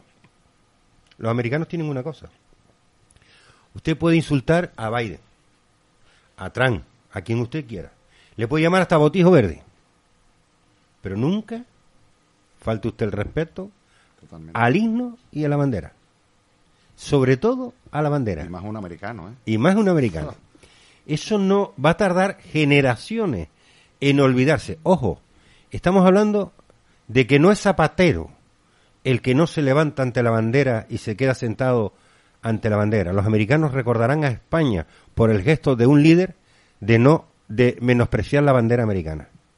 Eso costará años, Mire, Tomás, años. Estamos Además, viendo- los- estamos los viendo ahora- Los americanos tienen memoria, ¿eh? Uf, estamos viendo ahora la Eurocopa Ah, sí. y estamos viendo, eh, no son países de subdesarrollados, en vías de desarrollo, no, no, estamos hablando de Holanda, Holanda no, perdón, Países Bajos. ¿Sabe que ahora hay que decir Países Bajos? Holanda Países. Bajos, exacto. Eh, Países Bajos, Porque están por debajo del agua. sí. Eh, por lo visto creo que Holanda era una parte de Países Bajos. Era, Y era. estamos mal, estamos hablando... Estábamos utilizando mal estamos a Holanda. utilizando mal, efectivamente. Exacto, estábamos utilizando mal a Holanda. Bueno, se ve a Alemania, Por cierto, que tiene una ley para que nadie mm, ultraje la bandera de ningún país ni comunidad autónoma. espere Tomás, Inglaterra, Uh, más todavía. eh, Austria, vemos países que son Francia. países... Y Tomás, desde el, desde el futbolista, el, el figura, Sí. al utillero y al último espectador, todos cantando el, el himno. himno. Y orgullosos, Sí. además. Hombre, Y emocionados. Orgullosísimo. Y, emo- y emocionados. Sí, sí, sí. aquí se les ocurre a cualquiera, da igual a la izquierda o a la derecha, ponerle letra al himno, cambiar el himno y que cantemos el himno. Y nos llaman bueno, facha. eh, no, no, te- De te- facha te para arriba. Puedes tener problemas. De facha para puedes tener arriba. problemas. Y tú dices, ¿y cómo esos países, todo el mundo conoce el himno? ¿De dónde lo han aprendido? ¿Qué fue? ¿Que le Se mandan mama- por frente de la casa? No, no, eso ha sido en la escuela. Sí, sí. En la escuela que van allí y entonan el himno. Ah, Francia también. No, no, pero Bueno, es que Francia. acuerde usted que Francia, Francia, hace pocos años, el señor Macron, creo que se llama así, dijo, el que se atreva a humillar o silbar el himno en un partido de fútbol o en un acto, el que se atreva, se suspende el acto. Usted aquí en España pone en el himno de España en un momento de una final o de cualquier historia, todo el mundo, y aquí no pasa absolutamente nada. Francia, ahí al lado, una república, una república, usted hace eso, se acabó, no hay partido, se suspende la liga. Vamos, que si hay respeto. En Inglaterra, o Reino Unido, exactamente igual. Alemania ha creado una ley hace dos o tres años, no solo defiende su bandera, Alemania no permite a nadie que ultraje una bandera de ningún país de los Estados miembros, de ningún país de los Estados miembros, incluso sus territorios. Eso hay en Alemania. Hay países que lo llevan al extremo. En Lituania usted toca, toca la bandera y lo meten en la cárcel no sé cuánto tiempo. Además, de- pasó una vez con en unas celebraciones de esto, no sé si fue- Eurovisión, creo recordar, eh, y a un español que en un paseo así, en- al lado de un río, tocó la bandera, cárcel, y tuvo que intervenir el, el embajador de España para poder atenuar un poco, no para quitarle la, condena, sino para atenuar un poco el hecho de que él no sabía, no desconocía las leyes lituanas, etcétera, etcétera. O sea, estamos hablando de que por tocarla te meten en la cárcel. O sea, hasta esos extremos llega. Hombre, yo lo que digo, eh, mm, vamos a ver, tenemos la bandera que tenemos. Ah, Nos puede gustar a uno más que a otro. eh, yo, por ejemplo, soy nacionalista. Eh, eh, a mí me gusta, en el caso concreto nuestro, nosotros teníamos que haber... eh, Nacionalista, pero no excluyente. No, efectivamente. ¿vale? Hay que.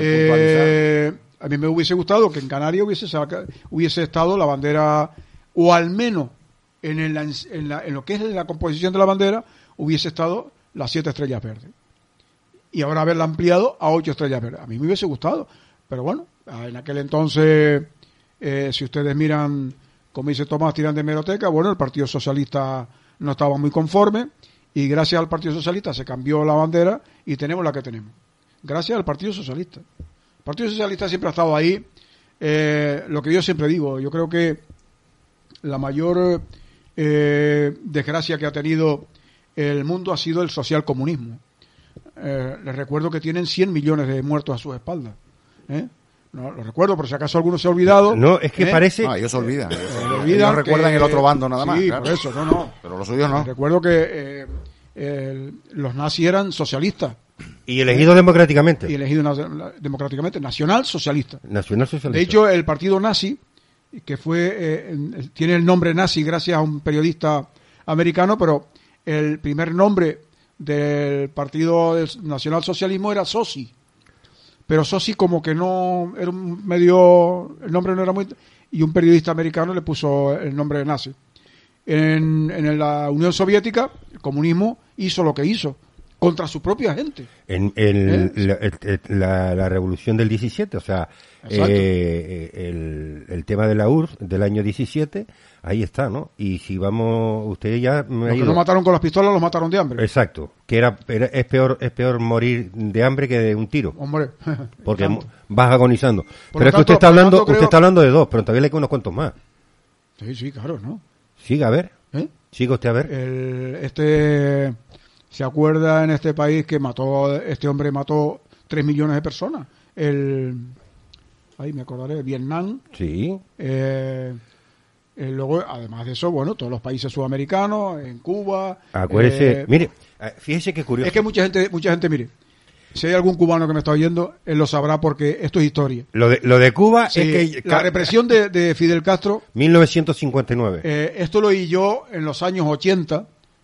Por lo tanto, en aquella época todavía la información no estaba distorsionada como ahora. Exacto. Si te llegaba la información es porque era correcta.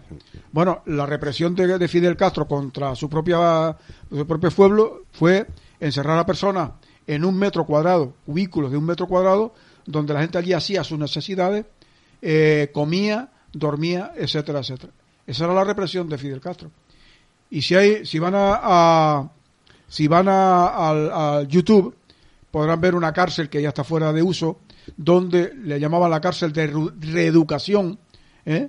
Era una cárcel terrible en medio de la nada, donde Fidel Castro eh, llevaba a, a los presos a la reeducación. Por lo tanto, creo que eh, si hay algo de que la humanidad ha, ha tenido muy en contra ha sido el social comunismo. Por lo tanto, bueno, los datos están ahí.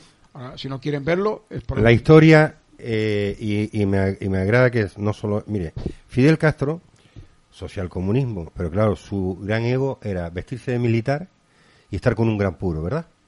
El Che Guevara, igual, militar, con puro, jugar al gol. Lo que detecta los comunistas aquí en España, ¿no? Esto que detectan aquí, porque hablan de. El Che Guevara, El hijo Che- de papá y de mamá, ¿no? y de Saben la mamá. historia, ¿no? De- ojo, ¿eh? ojo.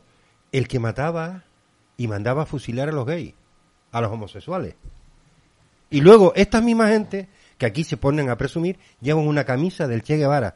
Miren en la historia, no lo está diciendo Tomás, ¿eh?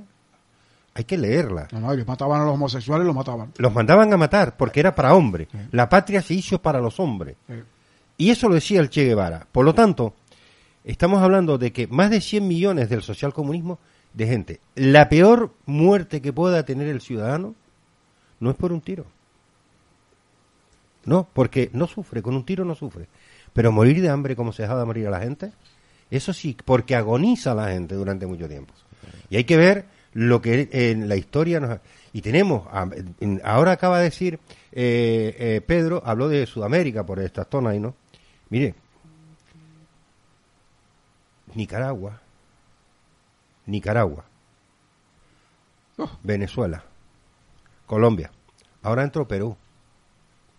Y sigamos, Ecuador, y veremos, y verá lo que nos vamos llevando. Nos vamos llevando la- el hambre y la miseria. Y esto es por épocas, y esto es por épocas. Y aquí en este país, en el nuestro, la violencia. Sobre en todo el nuestro, países. mire, en el nuestro, en Venezuela, la gente que nosotros conocemos, sabemos y nos dicen que hace 20 años todo el mundo decía, no, no, eso que pasaba en Cuba aquí en Venezuela no llegó. Mm. Mire, 20 años después, Mira si llegó. 20 años después, Venezuela, Venezuela, un país súper rico en el mundo, con todas las materias que tiene Venezuela. Petróleo, tiene de todo. Venezuela muriéndose de hambre, muriéndose de hambre. ¿Qué quieren? ¿Que aquí sigamos igual? Afortunadamente, Izquierda hundida y Podemos en siete años de sesenta y tantos diputados que tuvieron ya van por 37, han perdido 30, 40, no sé cuánto. De lo que el espejo que tenía en Galicia han desaparecido. En Madrid La única que queda es la ministra, ¿no? No única- queda un par de ellos. Sí, La única que, votante, no, digo, que queda de Podemos es la ministra. no, tiene la, bueno la ministra. Es la única votante que queda de Podemos en Pues, pues ahora resulta, ahora resulta, bueno, si están padronadas ahí, a lo mejor están padronadas en otro lado. pero veremos, veremos. Y nos hemos estado cargando, es nuestro país. Nuestro país está al borde de la quiebra. ¿Ustedes creen que un país como el nuestro, que ahora nos va a venir dinero de Europa, Que hay que devolver, ¿eh? que exacto, que hay que devolver? Que no es gratis. Pero ojo, Europa es Y hay que bien gastar. bien, porque si las no condiciones... Si no vienen los hombres de negro después. Lo- las Hay- hay condiciones de este dinero que hay que devolver es ver las inversiones. Y ya le han puesto una, un avión, un nota que tenía uno- unos de estos venezolanos, amigos de estos de Podemos y demás, que tenían un avión, ya están sobre él, sobre 57 millones de euros. Y verá usted que esto va a ir para largo y que no se puede dar dinero a diestro y siniestro. Y que aquí va a ser, vamos a ser más controlados. Vamos a estar intervenidos sin darnos cuenta. ¿Por qué? Porque nadie anda duros a cuatro pesetas. Porque en Europa sabe quiénes somos, Tomás. No, Y sabe lo que hemos robado a manos llenas. Cursos de formación. Ahí tenemos eh, el caso de 640 Sí, los Jerez de Andalucía. La- Andalucía. De Andalucía. Uno de los mayores escándalos económicos que ha habido en, todo En el país. mundo. En el mundo, ¿eh? En el mundo. En cuanto a cantidad económica se refiere, si comparamos con todos los casos de corrupción que más. en nuestro país en los últimos 30, 40 años, Total. pero se dan cuenta que eso no se le hace tanta publicidad como a los demás casos de corrupción. No, no, no, no. Todo el mundo cae eh, el otro es día que hay, y- eh, el otro es que hay día- procesados y encarcelados. Unos cuantos. Unos Sí, cuantos, sí, ¿eh? y, casi todos los días se abre una causa nueva. El, el país, el periódico El País, diciendo que bueno, la Gürtel poco menos que iba a acabar ya con Ah, el ¿ves? PP de una La forma. Gürtel, Digo, la publicidad que le dieron a la Gürtel. Digo, eh, joder, digo, pues anda que si esto cuando lleguen a los Jerez de Andalucía no queda títere con cabeza. Pero No hay cárcel en, en este país. No hay cárcel en este país para meter eh, a todos estos chorizos de, la- de los Jerez en la cárcel. Pero mire, Tomás, hay algo evidente. Y ya hay algunas voces que están eh, saliendo y hablando de este tema. Eh, los, E- los ERTE eh, se han cargado a 500.000, 600.000. Hay 500.000 personas aún en ERTE, 510.000. Que posiblemente 300.000 vayan directamente Al paro. al paro porque no eh, la economía no despega. eh, y ojo, y de esos qui- eh, 500 eh, y pico mil que están en ERTE, más de 180.000 todavía no han cobrado el ERTE desde el año pasado. efectivamente. Bueno, hay gente, Estamos- que está, gente que está incluso incorporada que no han cobrado los ERTE Sí, también. de meses anteriores. Gente que está, se ha incorporado a su puesto de trabajo. En esta- En eso están los 189.000 que están sin cobrar los ERTE. En esta situación, eh, que, que acaban de decir los compañeros, que gente que tiene problemas para, para cobrar, gente que ha cobrado y la tiene que devolver a Hacienda, al tener dos pagadores. Eh, pero bueno, estamos en la situación esa de que se han destruido en torno a un millón, millón y pico de, de empleo. La recuperación no va a ser para dos días, o sea, esto no se va a recuperar el millón de puestos de empleo No, no, no. en dos días. Eh, estamos hablando que la, la consejera de, de turismo del gobierno de Canarias está tratando de salvar el, el invierno. El, el verano, a ver cómo lo, Lo- a ver cómo lo- lo timoniamos con el turismo interior. Lo re- rescata un Porque poquillo. incluso la, la gente de la península dice, oye, yo viajar ahora a Canarias, que de repente hay cualquier confinamiento y me quedo allí, pierdo mi trabajo. Sí. Por lo tanto, la gente tiene un poquito de, de respeto, pi- pi- prefiere irse a Valencia, a- No, no, eso está a claro. la Costa Brava, Te- a un territorio continuante. salgo con mi coche, ahí, o, o tren y no hay problema. Por lo tanto, estamos hablando de que la consejera está negociando el, el- el- el- salvar el, el invierno. En, esa, en esta situación vemos que en la clase política no se ha movido absolutamente nada. Y cuando digo nada es a sueldo, a gente liberada, asesores, etcétera, etcétera, etcétera. Y yo siempre pongo el ejemplo más claro, aquí y cercano, aquí de Candelaria. Los 11 concejales del grupo de gobierno siguen cobrando su sueldo. Aunque hayamos estado un año prácticamente sin cultura, prácticamente sin comercio, No han estado en ERTE, ¿eh? ¿eh? No, ellos no. Ni uno. Ni uno, ni uno. Pero ni uno solo. Ya podían haber tenido ese detalle, Claro, por lo y- menos, y- aunque sea te- algo testimonial, No, ¿no? no, yo he hecho en falta que el gobierno central, Haga una en su política ahí. competencia del estado de alarma, diga, señores, le- el sueldo de los concejales se limita a X eh, dinero por eh, tantos habitantes. O sea, Candelaria, 28, 24 mil habitantes, pues el sueldo son mil euros. Y de ahí no se puede subir. Si a usted le interesa bien y si no, vaya a su empresa privada. Claro. De todas formas, hablando tú, Pedro, un poco de la, de la recuperación, y es algo que me toca a mí más de cerca, y es que yo creo que la, la clase política no entiende, y es que tanto la recuperación económica como en el mantenimiento de la riqueza, del Producto Interior Bruto, etcétera, etcétera, pasa por el apoyo a los autónomos, el apoyo a la pequeña y mediana empresa, que somos los que creamos los puestos de trabajo. La gente piensa que los puestos de trabajo los crea el gobierno. Los puestos de trabajo los crean las empresas a través de instrumentos que te pone a disposición la administración pública o el gobierno central en este caso, y es donde tienen que concentrar los esfuerzos. Y el 82% ¿Entiendes? del Porque empleo yo- en España es de los autónomos. No Efectivamente, eso. porque, porque eh, en mi caso, a mí me ayudan a crear puestos de trabajo y en vez de crear cinco puestos de trabajo, a lo mejor creo ocho. Claro. Y eso multiplicado por Dándote cientos- las herramientas, ¿eh? Efectivamente. Eh, eso sí. multiplicado por cientos de miles de empresas, de pymes y de autónomos, somos los que creamos el, el- el empleo, los que creamos los puestos de trabajo. Y hasta que eso no lo entienda la administración, ¿eh? ¿qué ocurre? Que la administración, lo- los políticos, el presidente del gobierno, etcétera, etcétera, hay muchos que no han tenido en su vida una empresa y no saben ni lo que es una empresa. Entonces, como no saben lo que es una empresa, no saben visualizar ¿eh? la necesidad que pueda tener una empresa, que es que, que reciba algún apoyo, o por lo menos que no te fastidien. Ya con que no te fastidien, yo digo siempre lo mismo, con que no me fastidien, en mi empresa ya me están ayudando. ¿Eh? Con que no me fastidien. No, no, eso está claro. Pero bueno, si además de eso, si además no te fastidian, te dan herramientas, te dan instrumentos para que en un momento determinado decir, oye, yo tengo una plantilla de X personas. Mm, con dos más puedo hacer el apaño.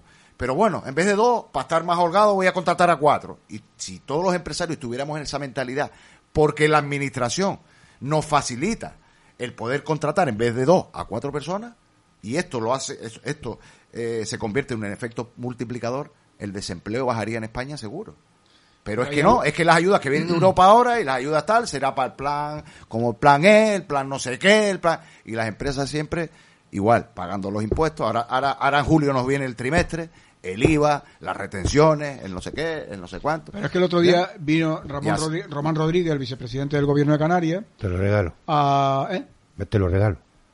Pero empaquetado. No, no, sin paquete ni nada. De Ahora, la- si quieres te digo un lazo. de O sea, la- no hay sorpresa. Viene de- y no hay sorpresa. De la aldea de San Nicolás de Tolentino. ¿no? Efectivamente. Lo de Tolentino le viene bien. ¿Eh? Tolentino, Eh, Tolentino. Ah, Tolentino, perdón. Decía eh, Román Rodríguez que las ayudas a las pymes, que, que todavía no han llegado. Fíjese que en, eh, Pero- el amigo Rodolfo dice que ya en Andalucía llegó hace ya, que llegó a la, a la ayuda hace ya algún tiempo. Un mes- desde que se presentó. No, pero no, hasta- ¿cuánto hasta- tiempo hace que pasó eso? Eso, bueno, Do- fue en abril. en abril o mayo. No, en abril. Marzo, abril, creo que se abrió la marzo, convocatoria. fíjate, Sí. ya estamos en junio. Sí. Y, aquí y todavía estamos cobrada. esperando a que la metrópoli nos mande el dinero para luego a ver cómo lo distribuimos, Sí. etcétera, etcétera. Pero viste lo que dijo Román, ¿no? Pero es que, claro, Román dice que esto va a ser la panacea para los pymes. Vamos a ver, Román, ah, baja tierra.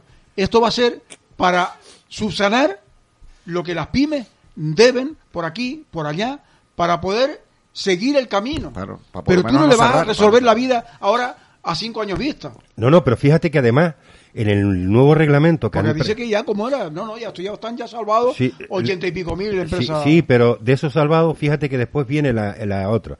¿Sabes qué? Para tener acceso a esa, a esa ayuda, tienes que tener, acreditar más del 30% de pérdidas de facturación con respecto al año anterior, ¿no? Y las empresas que llegan al 29%, al 28%, todas esas se quedan fuera. Se queda fuera. Y imagínense ustedes en el sector agrario, empresas sector agrario. El 90% de las empresas se quedan fuera. Porque el sector agrario lo que ha hecho es, bueno, esto es lo que han dicho lo- los expertos ¿no? del sector agrario. Lo que han hecho es que sus propias cosechas, a la vez de hacer como por el tema de la caída del turismo y tal, pues lo que han hecho es mal vender, eh, eh, eh, tú a tú, vender tú a tú, y con eso se han recuperado un poco. No, no, no, no, perdona, Tomás. Hay huertas ahí en el sur no, que estaban dedicadas a la venta, al turismo, de, Que de se han tirado la basura. lechuga, etcétera, etcétera. Directamente han pasado la pala, el tractor por encima. ¿eh? Sí, pero que... Directamente. Claro, ahora resulta que nos venden esa historia, nos venden esa historia, pero oiga, los expertos están diciendo, ¿por qué el, el baremo tiene que ser del 30%? ¿Por qué no? Vamos a ver, ¿es que el 10% de pérdida para un empresario no es una pérdida? Eh, ¿La inversión no es de él? ¿El, el, el, el- el patrimonio no es de él? La verdad que no lo veo justo, no lo veo justo. Y creo que el, eh, el decreto que han estado a mil y pico millones a un y platillo, verán, escuchen y lo y verán que dentro de dos años estaremos hablando Eso como el... que se devolvieron porque no se ejecutaron esos presupuestos. Le acabo de enviar, don Tomás, para que luego... Lo acabo de ver. En la noche, no, en la Sí, noche. lo voy- usted lo voy a ver esta vea. noche. Es el nuevo presidente de Perú. Castillo Dios mío, que Dios los coja confesado a los peruanos lo que les viene encima. Este, lo- hombre, este hombre confunde. Hablé antes de La ello. velocidad con el tocino. ¿no? Confunde, si quieres te lo mando también. Sí. Confunde eh, facturación con eh, eh, beneficio. Con beneficio. ¿Quién dice eso? El presidente El de Perú. nuevo presidente de Perú. De Perú. Es un comunista de. Un libro. maestro. Esto Comunista lo de dice el libro. nuevo presidente de Perú. Sí. Él quiere intervenir. El Con nuevo mi- presidente de, de Perú. Perdonen, pero mi niño de 15 años tiene más inteligencia que este señor. Eso es lo que le dijo el presidente. Más inteligencia. El, el entrevistador lo que le dijo. Coño, le voy a decir a mi hijo que, que ponga currículum, a ver si lo para tener ahí para, ¿eh? de presidente. tener unos gastos.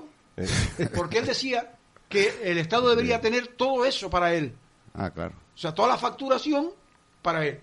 Con lo cual, si hay una máquina, una pala mecánica que se avería, pues ahí se queda.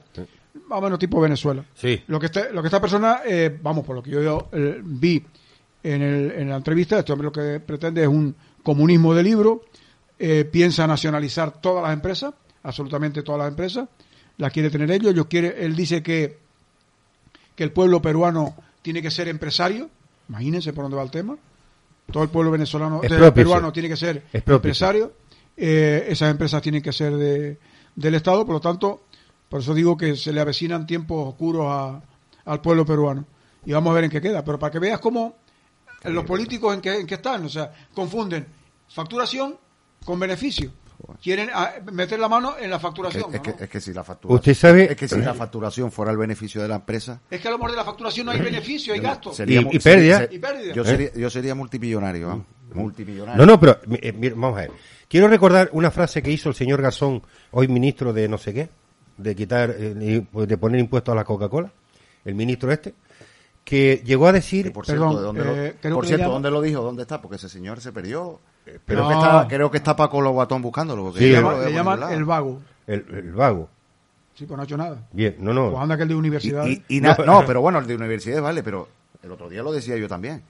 El ministro de consumo con la que está cayendo. Eh. De consumo, o sea, que no de universidades. De De, consumo. consumo. Y este comunista ¿Y dónde está justificando este la subida. Pero lo ¿dónde peor es este hombre? ver a este comunista justificando la subida brutal de la luz. Eh, eso ya eh, escuche, tela, ¿eh? escuche para que vea. ¿Quién te ha visto y quién te ve, no? No, no, pero escuche para que vea lo que decía Garzón hace un tiempo, ¿no? Que si un empresario no, no tenía para despedir un trabajador o tal, pues 45 días por año, pues que cierre la empresa y se vaya, ¿no? Eso por un lado. Pero es que su hermano, que no sé qué de economía, que es asesor de no sé quién también por ahí, que lo tiene enchufado, decía que no había problema en que el Banco de España emitiese más billetes. Ah, sí.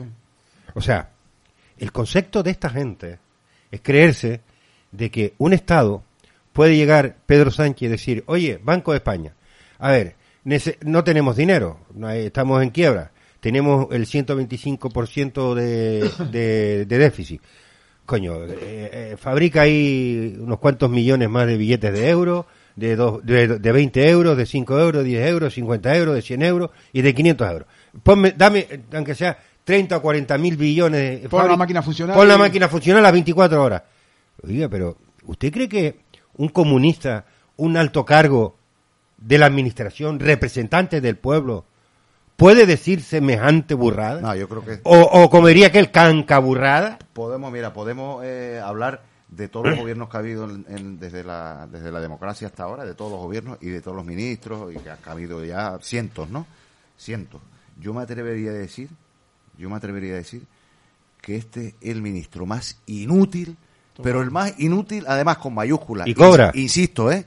inútil Y que cobra. ha tenido cualquier gobierno de, cual- de cualquier color político desde la democracia hasta Sí. ahora. O sea, el peor, pero Con vamos, diferencia, con ¿eh? mayúsculas. ¿eh? Mira, mira que estaba deseando entrar O en el gobierno. y mira que Sí, hemos hablado de bueno, ministros, yo- y mira que hemos hablado de algunos... Pero es que este, yo No, pienso que se la- lleva la palma, vamos. Con las ganas que tenía de entrar, digo, bueno, igual hace cosas. No, no, porque- ver, igual digo, Pero es que además ya tenía mala prensa en, en, en, en el Ayuntamiento de Málaga, porque él, él fue Eh, concejal del sí, Ayuntamiento sí. de Málaga, ¿no? Y ya tenía mala prensa, que era un vago, eso... eso No, no, es- esa, no, no, la fama de él es vago, es vago total. Pero es que se la ha ganado, Sí, ¿eh? sí, sí. Y además que es cierta, o sea... es- No, no, no, es- que tiene fu- La fuente esa es Y luego hay otra cosa, digo, ¿eh? eh, Tomás, dos apuntes nada más, un apunte más de, de la entrevista al nuevo presidente de Perú. No va a pagar la deuda externa.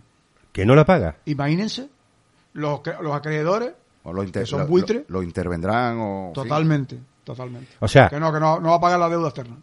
Mire, eh, cuando yo veo, mm, se verá- eh, vamos a ver, ¿ustedes recuerdan un señor y- tal Iglesias que ya no tiene pelo, ni coleta, ni nada, cuando estaba el 15M y todo el tinglado este, que había que acabar con la, con la deuda, que no se pagara la deuda externa, que de esto, de esto, de esto?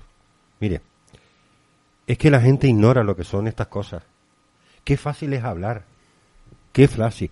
Usted sabe, mire, Venezuela, y vuelvo a ir a Venezuela, no pagamos la deuda externa, un país no paga la deuda que usted ha contraído en España. Ha contraído, eh, ahora nos vienen unos cuantos miles de millones de euros. Ahí está el Banco eh, Central Europeo, el Banco Europeo. ¿Usted sabe lo que que España diga que no paga la deuda externa? Que no paga a. ¿Usted sabe lo que lo que se saca bolsa? Eh, ¿Cómo se llama eso todo que saca todos los días? eh, que España pone, en eh, dice, vamos a sacar tantos millones a, eh, a comprar. el- La deuda pública. el- sí.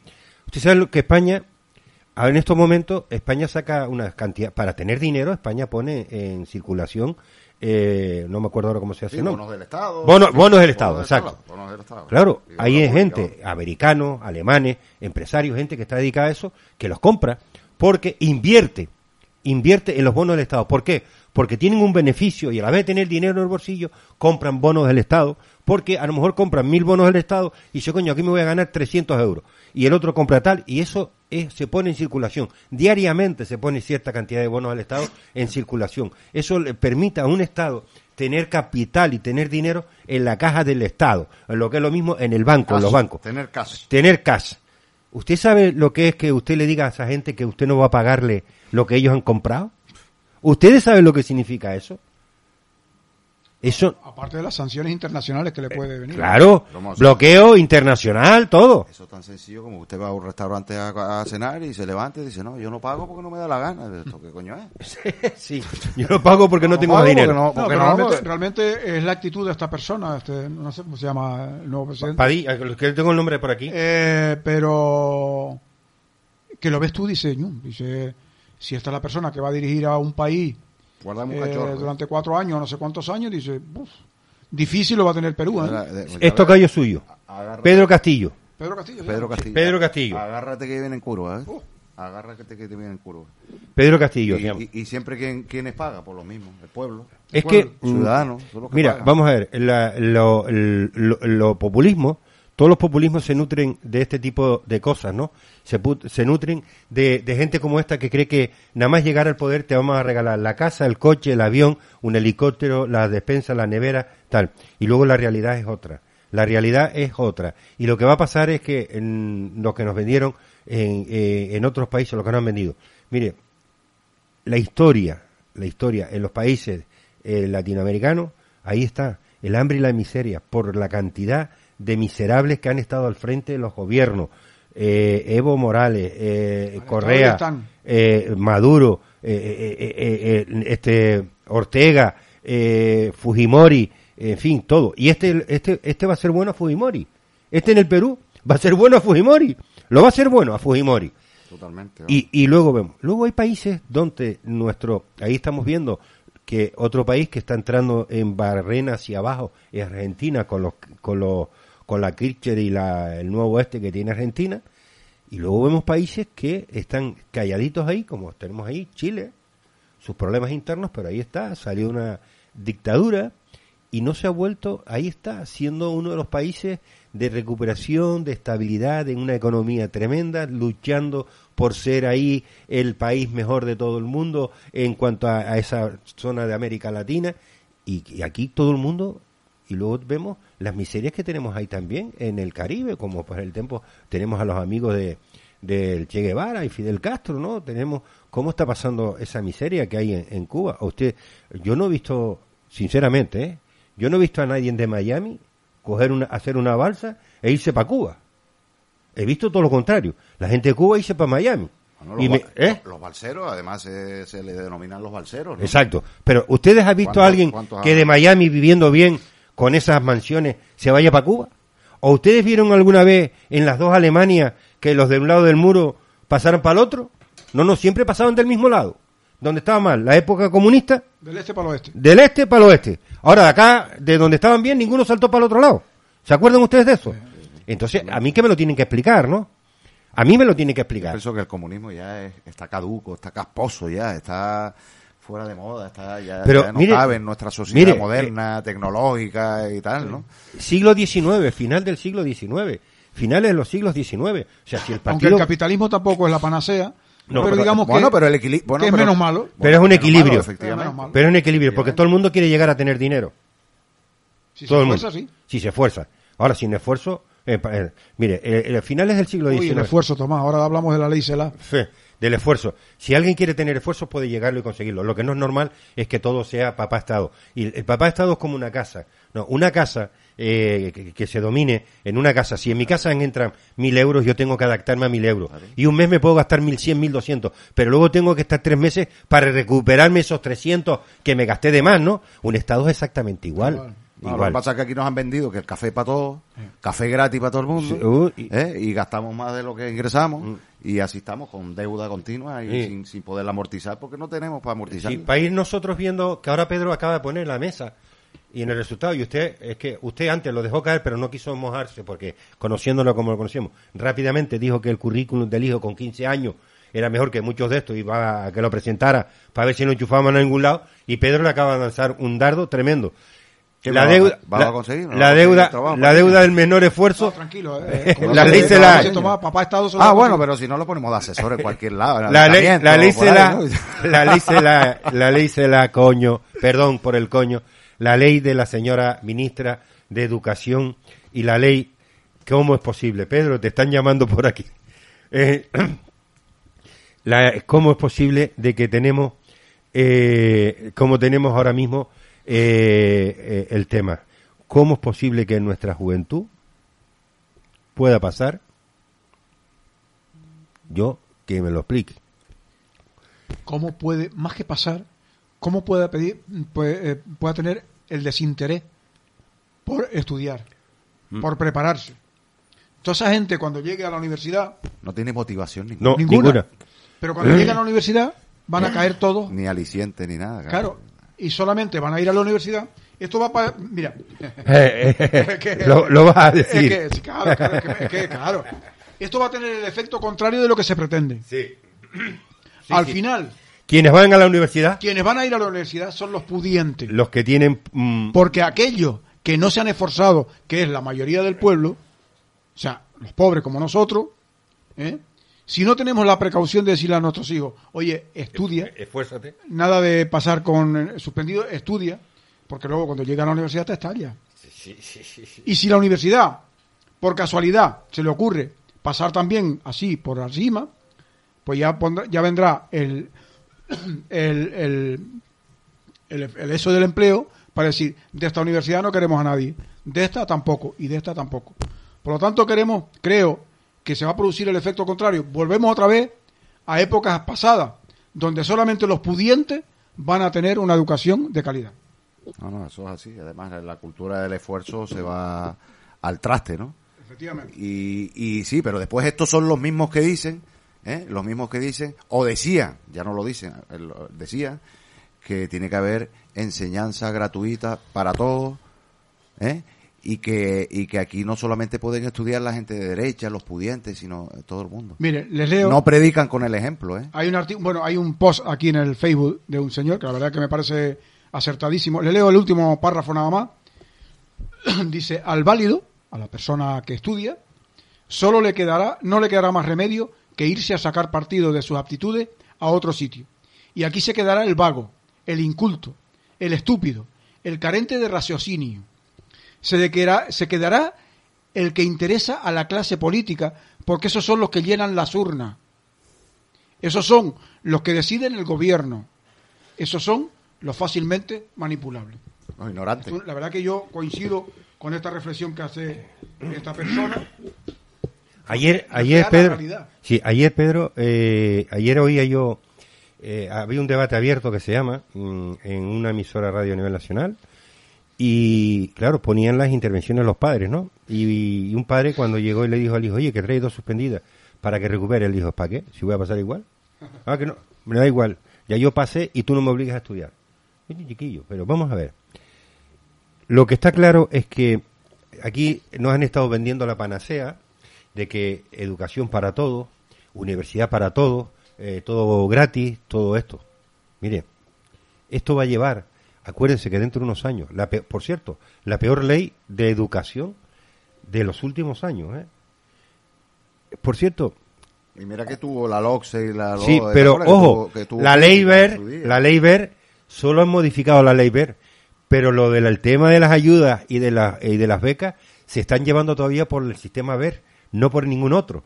Y ver hace ya unos cuantos años que dejó el gobierno y esta gente lleva ya unos cuantos años en el gobierno. Y en lo de, el tema de las ayudas de, de ver, del PP, no se, ha, no, no se ha modificado ni se ha anulado. Pero fíjense qué curioso. Esto lo que va a llegar es que dentro de unos años tendremos en las universidades, yo tengo un concepto de esta ley, ¿no? que es bajar la masificación que tenemos en las universidades y que la inmensa mayoría de nuestra gente joven vaya a estudiar, se quede en el camino, que estudie FP2, que no vaya a carreras eh, tecnológicas, educativas, bueno, a tipos de carreras universitarias, sino ir al FP2. Y luego en las universidades tener siempre la élite que pueda pagar y que pueda estar dentro. Para mí es el concepto que tengo, es cargarse los sistemas de que la gente pueda, con un esfuerzo, oiga, si usted tiene un esfuerzo, ese esfuerzo es compensado. Lo que no puede hacer es que usted venga arrastrando y que mm, el, el menor, con el, el menor esfuerzo pase usted con el menor esfuerzo, pase usted. Eso es lo que hace que el listón esté cada vez más bajo. Y es lo que dice... Y no quiero, no quiero ni pensar y no podemos la comunidad educativa Mm. profesores y demás, todos están cabreados. Lo que puede mm, sufrir de aquí en adelante. ¿eh? Sí, sí, sí, no, y ya, ya están poniendo el grito en el cielo porque esto está creando un grave cabreo. Profesores eh, que dicen que, bueno, que esto, esto ya... Todo eso que le quita prestigio a la comunidad educativa en a general, ¿no? O sea, a los docentes en este caso, ¿no? Yo, yo, yo hago una pregunta. Un profesor que prepara una clase, un día, otro día, otro día, que prepara un examen, un día, otro día, que mm, un examen no se prepara en la clase. Un examen el profesor corrige en su casa, eh, prepara, eh, lee, prepara para decir esta materia y la preparo para tener este tipo de examen dentro de los cánones que marca o que pautan desde el ministerio para que luego llegue un profesor y diga, ay, ¿qué hago yo? Que leen por saco. Mire, vamos a hacer un... ¿De qué quieren hacer usted el examen? ¿Qué motivación va a tener? No va a haber motivación. Yo, la verdad, que cada vez estoy más asombrado, ¿no? Dice que pasa, se puede pasar de curso. Sí. En función de la madurez del alumno. La madurez. Imagínense. Imagínese usted si tiene seis, seis suspendidas, seis materias suspendidas, pero es maduro, él pasa el estudio. Matemáticas, pero, eh, oiga, oiga, mire, esto espera, lo espera, luego hay otra barrera.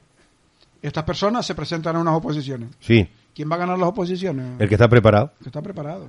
sí, sí, está claro. La gente no puede optar a oposiciones, no puede presentar a opositar nada porque eh, en cuanto vayan, si hay 10 plazas y van 1000, de esos 1000, alguno habrá inteligente. Alguno ha estudiado. Olvídate, ya no sé, ni se presenta. Sí. ¿Para qué? mire, usted tiene que ver una cosa. El Porque, perdona, las oposiciones no son por madurez. Ahí es por tema. por tema y, y, hincando, los codos. recuerden algunos de ustedes y yo también, ¿no? Usted sabe que antes una materia muy fuerte dentro de, de la pauta de las educaciones de la educación era geografía e historia. Geografía e historia.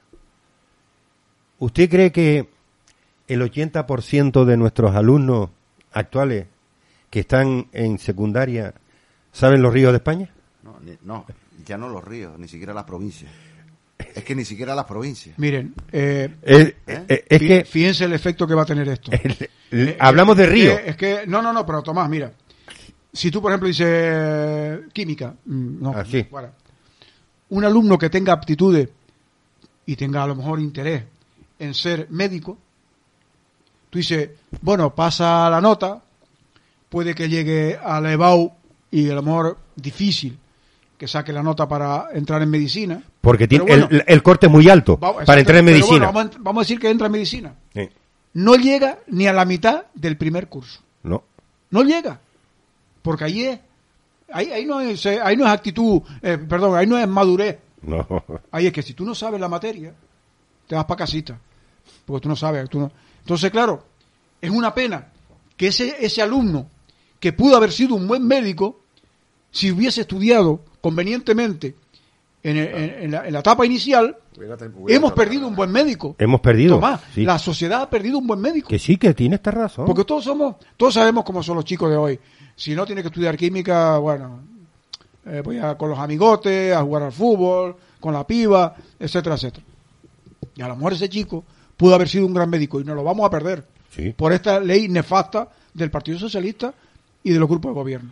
Mire, eh, creo, yo cuando he dicho geografía e historia, usted, mm, Rodolfo rápidamente dijo, no, no, no solo los ríos, sino las provincias. Las provincias. Y claro, eh, La gente no sabe ni cuántas ni cuántas son. mm, ¿Cuántas o sea, provincias? ¿Cuántas provincias hay en España? exacto, no lo sabe. Nadie sabe el número de No, provincias que hay en no, no. España. ¿eh? Y por ejemplo, yo me acuerdo que a mí me decían Son 50 por 51. De- perdón, 51, 51. Yo te cogí, ¿eh? Ah, suspendido. Bueno, tiene un, no un suspenso, un bien, nueve no notable. no, no- no- un nueve- un nueve con dos, por lo y, menos. y- y cuando nosotros dábamos provincia, por ejemplo, ponía la provincia de Tenerife, TF, Gran Canaria, CG, eh, o sea, GS, así, ¿no? Y por ejemplo, hay provincias que son coincidentes, Zaragoza y Zamora. Y, había que diferenciar cuál era Zaragoza. Huesca y Huelva. Exacto. Y había que diferenciarla.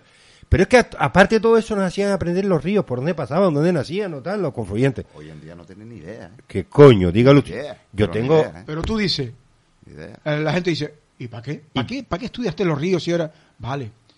Pero era para que tú ejercieras la, La mente. Eso se trata de para mañana en cuanto si tú estudias una carrera o tienes un trabajo que te, que te hace pensar tú ya tienes la mente eh, educada Eh, eh, claro Entrenada, ¿no? ¿para qué quiero saber yo los ríos de España? No, muy, muy no, importante. esa no era la función No, no es que esa tú no te era la función la función era hacer una eh, estu- tener la mente suficientemente entrenada El otro día vi un... Después- eh, estaba viendo en la Hombre, tele... hombre, y por la, y por la propia cultura. Es que no es cultura, es que si general. vas- es que si tú vas a Sevilla y ves el río y dices, coño, mira el Tajo, qué bonito, coño, por ejemplo, ¿no? Dices, tú quedas como un cateto, cateto, ¿no? eh, o, o el, o el ¿Eh? Pisuerga. O el, o el Ebro, ¿no? Dices, O el Ebro, el "Ay, Pisuerga. el Ebro". Y claro, y por allí, y por allí pasa eh, el Guadarrama, ¿no? Y es el Guadalquivir. El otro día vi una, en la televisión, vi a esto que le hacen a los chicos jóvenes, le hacían preguntas, y la verdad es que decías tú, sí, nos vamos a ir. Y la verdad que decías tú, ¿cómo es posible de que esta juventud sea la que está contestando este tipo de preguntas, ¿no? Y, y fíjate, estaban preguntando por Adolfo Suárez. Preguntaban por Adolfo Suárez. Qui- ¿Quién era Adolfo Suárez? Tu, debi- tu debilidad, amigo, tu debilidad, Mi debilidad, ¿no? Tu debilidad política. Mi ¿eh? debilidad porque... y Además, de aquí estoy viendo una foto que tengo con él y, don- con, con- contigo, don Eh, Adolfo y, Suárez, y- lo estoy viendo y- de aquí. sí, y hay un libro que tengo por ahí que lo he rescatado de no sé cuánto, que es un libro que se publicó a finales a, a finales del año 82, principio del 83. Es la época democrática de la transición en Canarias. Y estamos hablando de algo muy importante. Un libro muy bonito hecho por Gustavo de Armas y Andrés Chávez, que es un libro de Canarias, ¿no? Y que aparece también él, eh, por cierto. Pero que quiero decirte que cuando tú ves ese tipo de cosas, hoy me, yo digo, ¿a qué estamos llegando? Yo tengo la desgracia de no haber ido a la escuela, o no haber ido a la universidad. No tengo, yo tengo el grado escolar y porque lo saqué a empujones. Pero resulta que cuando yo estaba sacando grado escolar tenía que saberme los ríos, tenía que saberme las provincias, tenía que saberme tantísimas cosas. Aquí yo no he visto a nadie hoy, mm, eh, yo me acuerdo de que también se decía, oiga, dígame usted como mínimo el nombre de seis ministros en este país. Aquí no sabremos tres. Porque, bueno, hay, ministros, hay ministros que... Si acaso. Tenemos 23, ¿no? Pues hay ministros que la gente...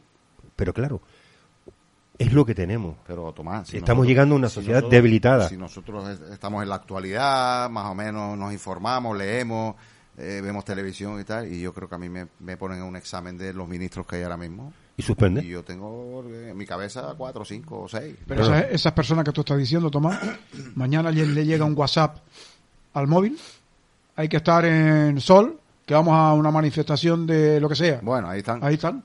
Con los botellones. Tú pero- dices. ¿por qué está aquí? Pues no lo sabe. No, yo no lo sabe. Dice, "Ah, me llegó un WhatsApp y, y yo estoy aquí. no, no, tiene, Esa es la gente que El tenemos. borreguismo, el borreguismo. el borreguismo. El borreguismo que tenemos en este país. estamos creando un- una generación de gente que no sabe por dónde tirar. Y eso es malo. Y cuando creamos esta generación que no sabe por dónde tirar ni tener criterios propios, es peligroso para la sociedad. Y he visto, y estoy viendo en estos días, muchas muchas cosas. Bueno, eh, ¿quiere un bolígrafo también o tiene? No. Mm, vamos a ir terminando, Pedro. Me, di- me dejó Alejandro, el próximo día vamos a hablar de l- el pleno el otro día, de la expulsión del, del pleno, o la ida del pleno del otro día. Hombre, yo, creo, yo creo que es un tema para dejarlo para el, para el El lunes, lunes, por ejemplo. sí. ¿A quién expulsaron? a la- no, se, No, no, se fue. Por la, por la actitud, ¿Pero es municipal? sí, por la actitud de la alcaldesa. No, hombre, eh, vamos a ver, tú presentas unos presupuestos pro pan- eh, eh, post pandemia y hay 43 enmiendas y tú no atiendes a ninguna, Mm. las, las 40 y pico las desechas, hombre, la oposición dirá, dice, bueno, yo aquí no estoy ahora para, para rellenar el salón de pleno, yo estoy aquí para trabajar, Ah, porque esas 43, me que eran 43 eh, enmiendas, se la han currado los, los partidos. Sí, no, no, no. no, y hay que tener un poquito de respeto. Pero Pedro, no, hombre, eso es democracia, y eso es muy democrático. La de- Muy democrático, esa es la democracia que hay en este país. ¿eh? Me gustaría verlos en el banquillo, ver lo que... Lo que Mire, yo, discutible, discutible que dice, bueno... eh, yo la veo en el banquillo, Miguel, yo veo en el banquillo en el sentido contrario a la ex alcaldesa de, de Arico y no veas los pollos que monta. eh, Lo por lo mismo que hacen en Candelaria. ¿Eh? Mire, yo quería hablar, pero bueno, el, eso también. El, el lunes entrará usted porque si no está aquí. El Quiero- lunes, sí, pero bueno, hasta- estaré volando probablemente. Porque resulta que queríamos hablar, eh, nosotros hablamos con usted el otro día de un alcalde, no, de un concejal de Málaga. Sí, Bien, efectivamente. pero queríamos hablar de un alcalde de Granada, Ah, sí, de lo suyo, sí, sí. de lo suyo.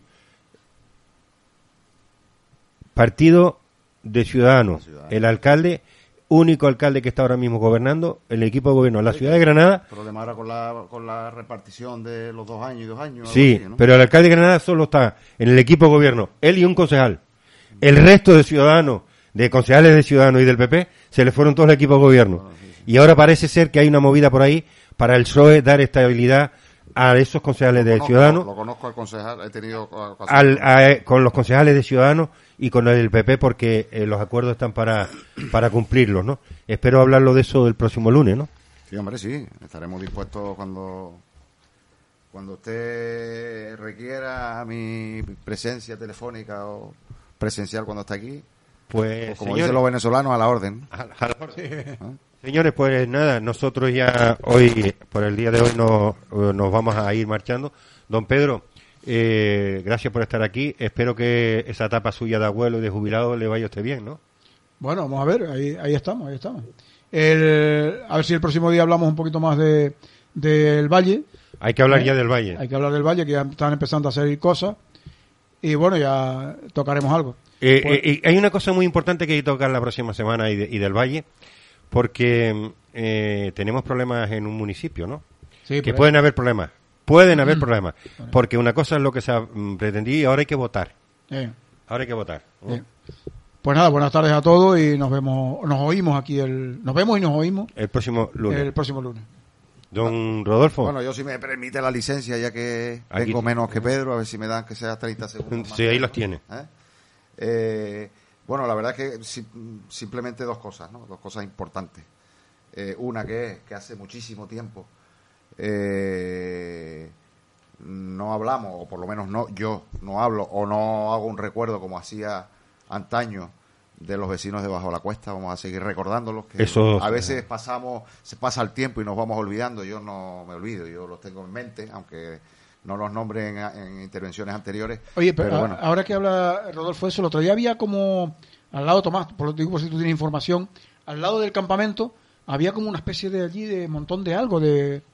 Está todavía, está aún. ¿Y qué? Eh, materiales para trabajar ¿De allí, de los que están trabajando allí en...? en la parte de arriba. Ah, vale. en la parte de arriba.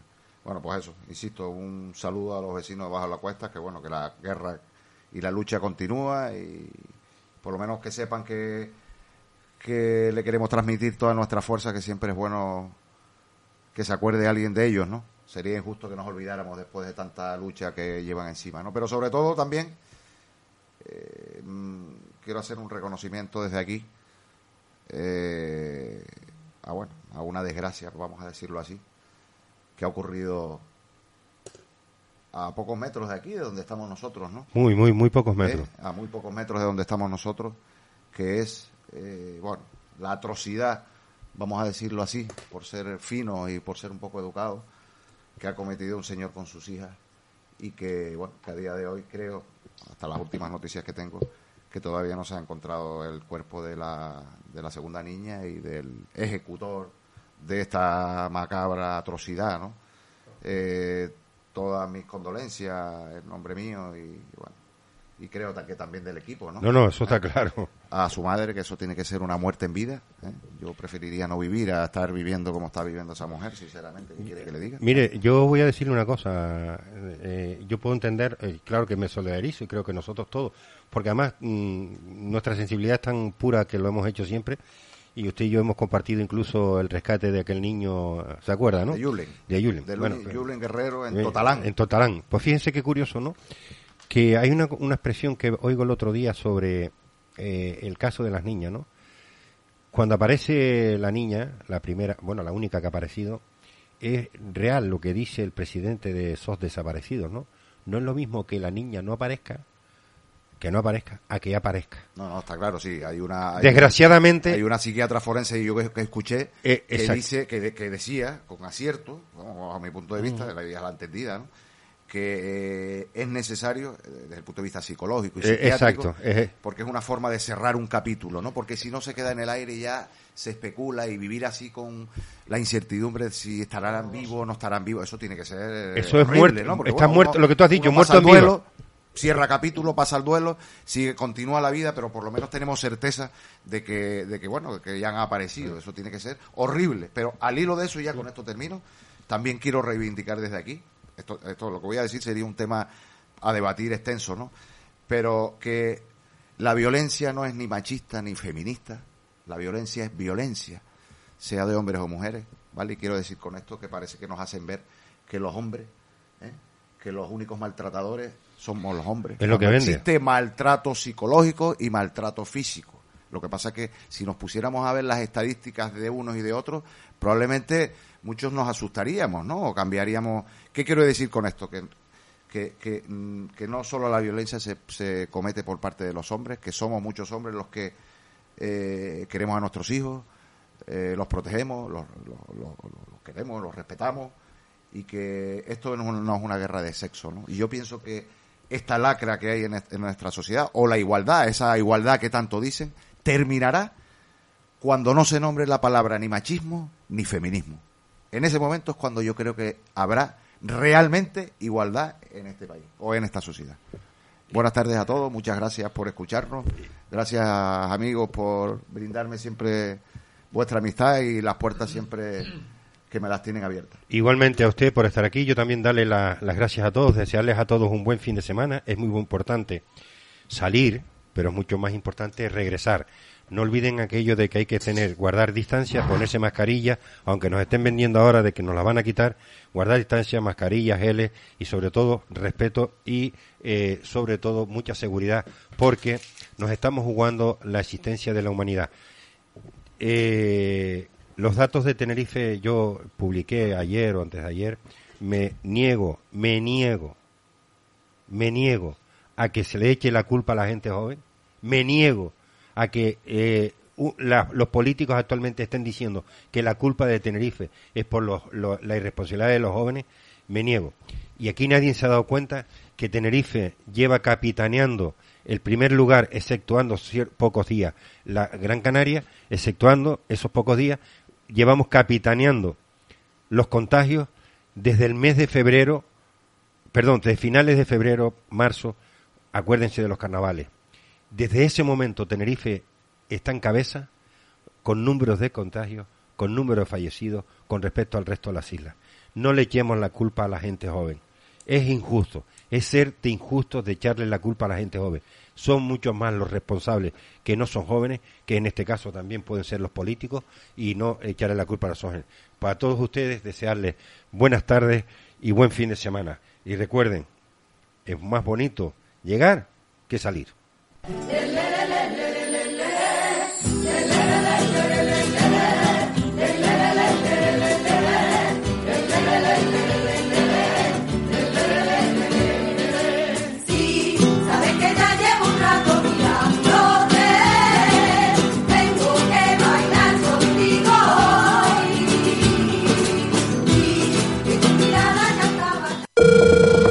Conéctate con nosotros.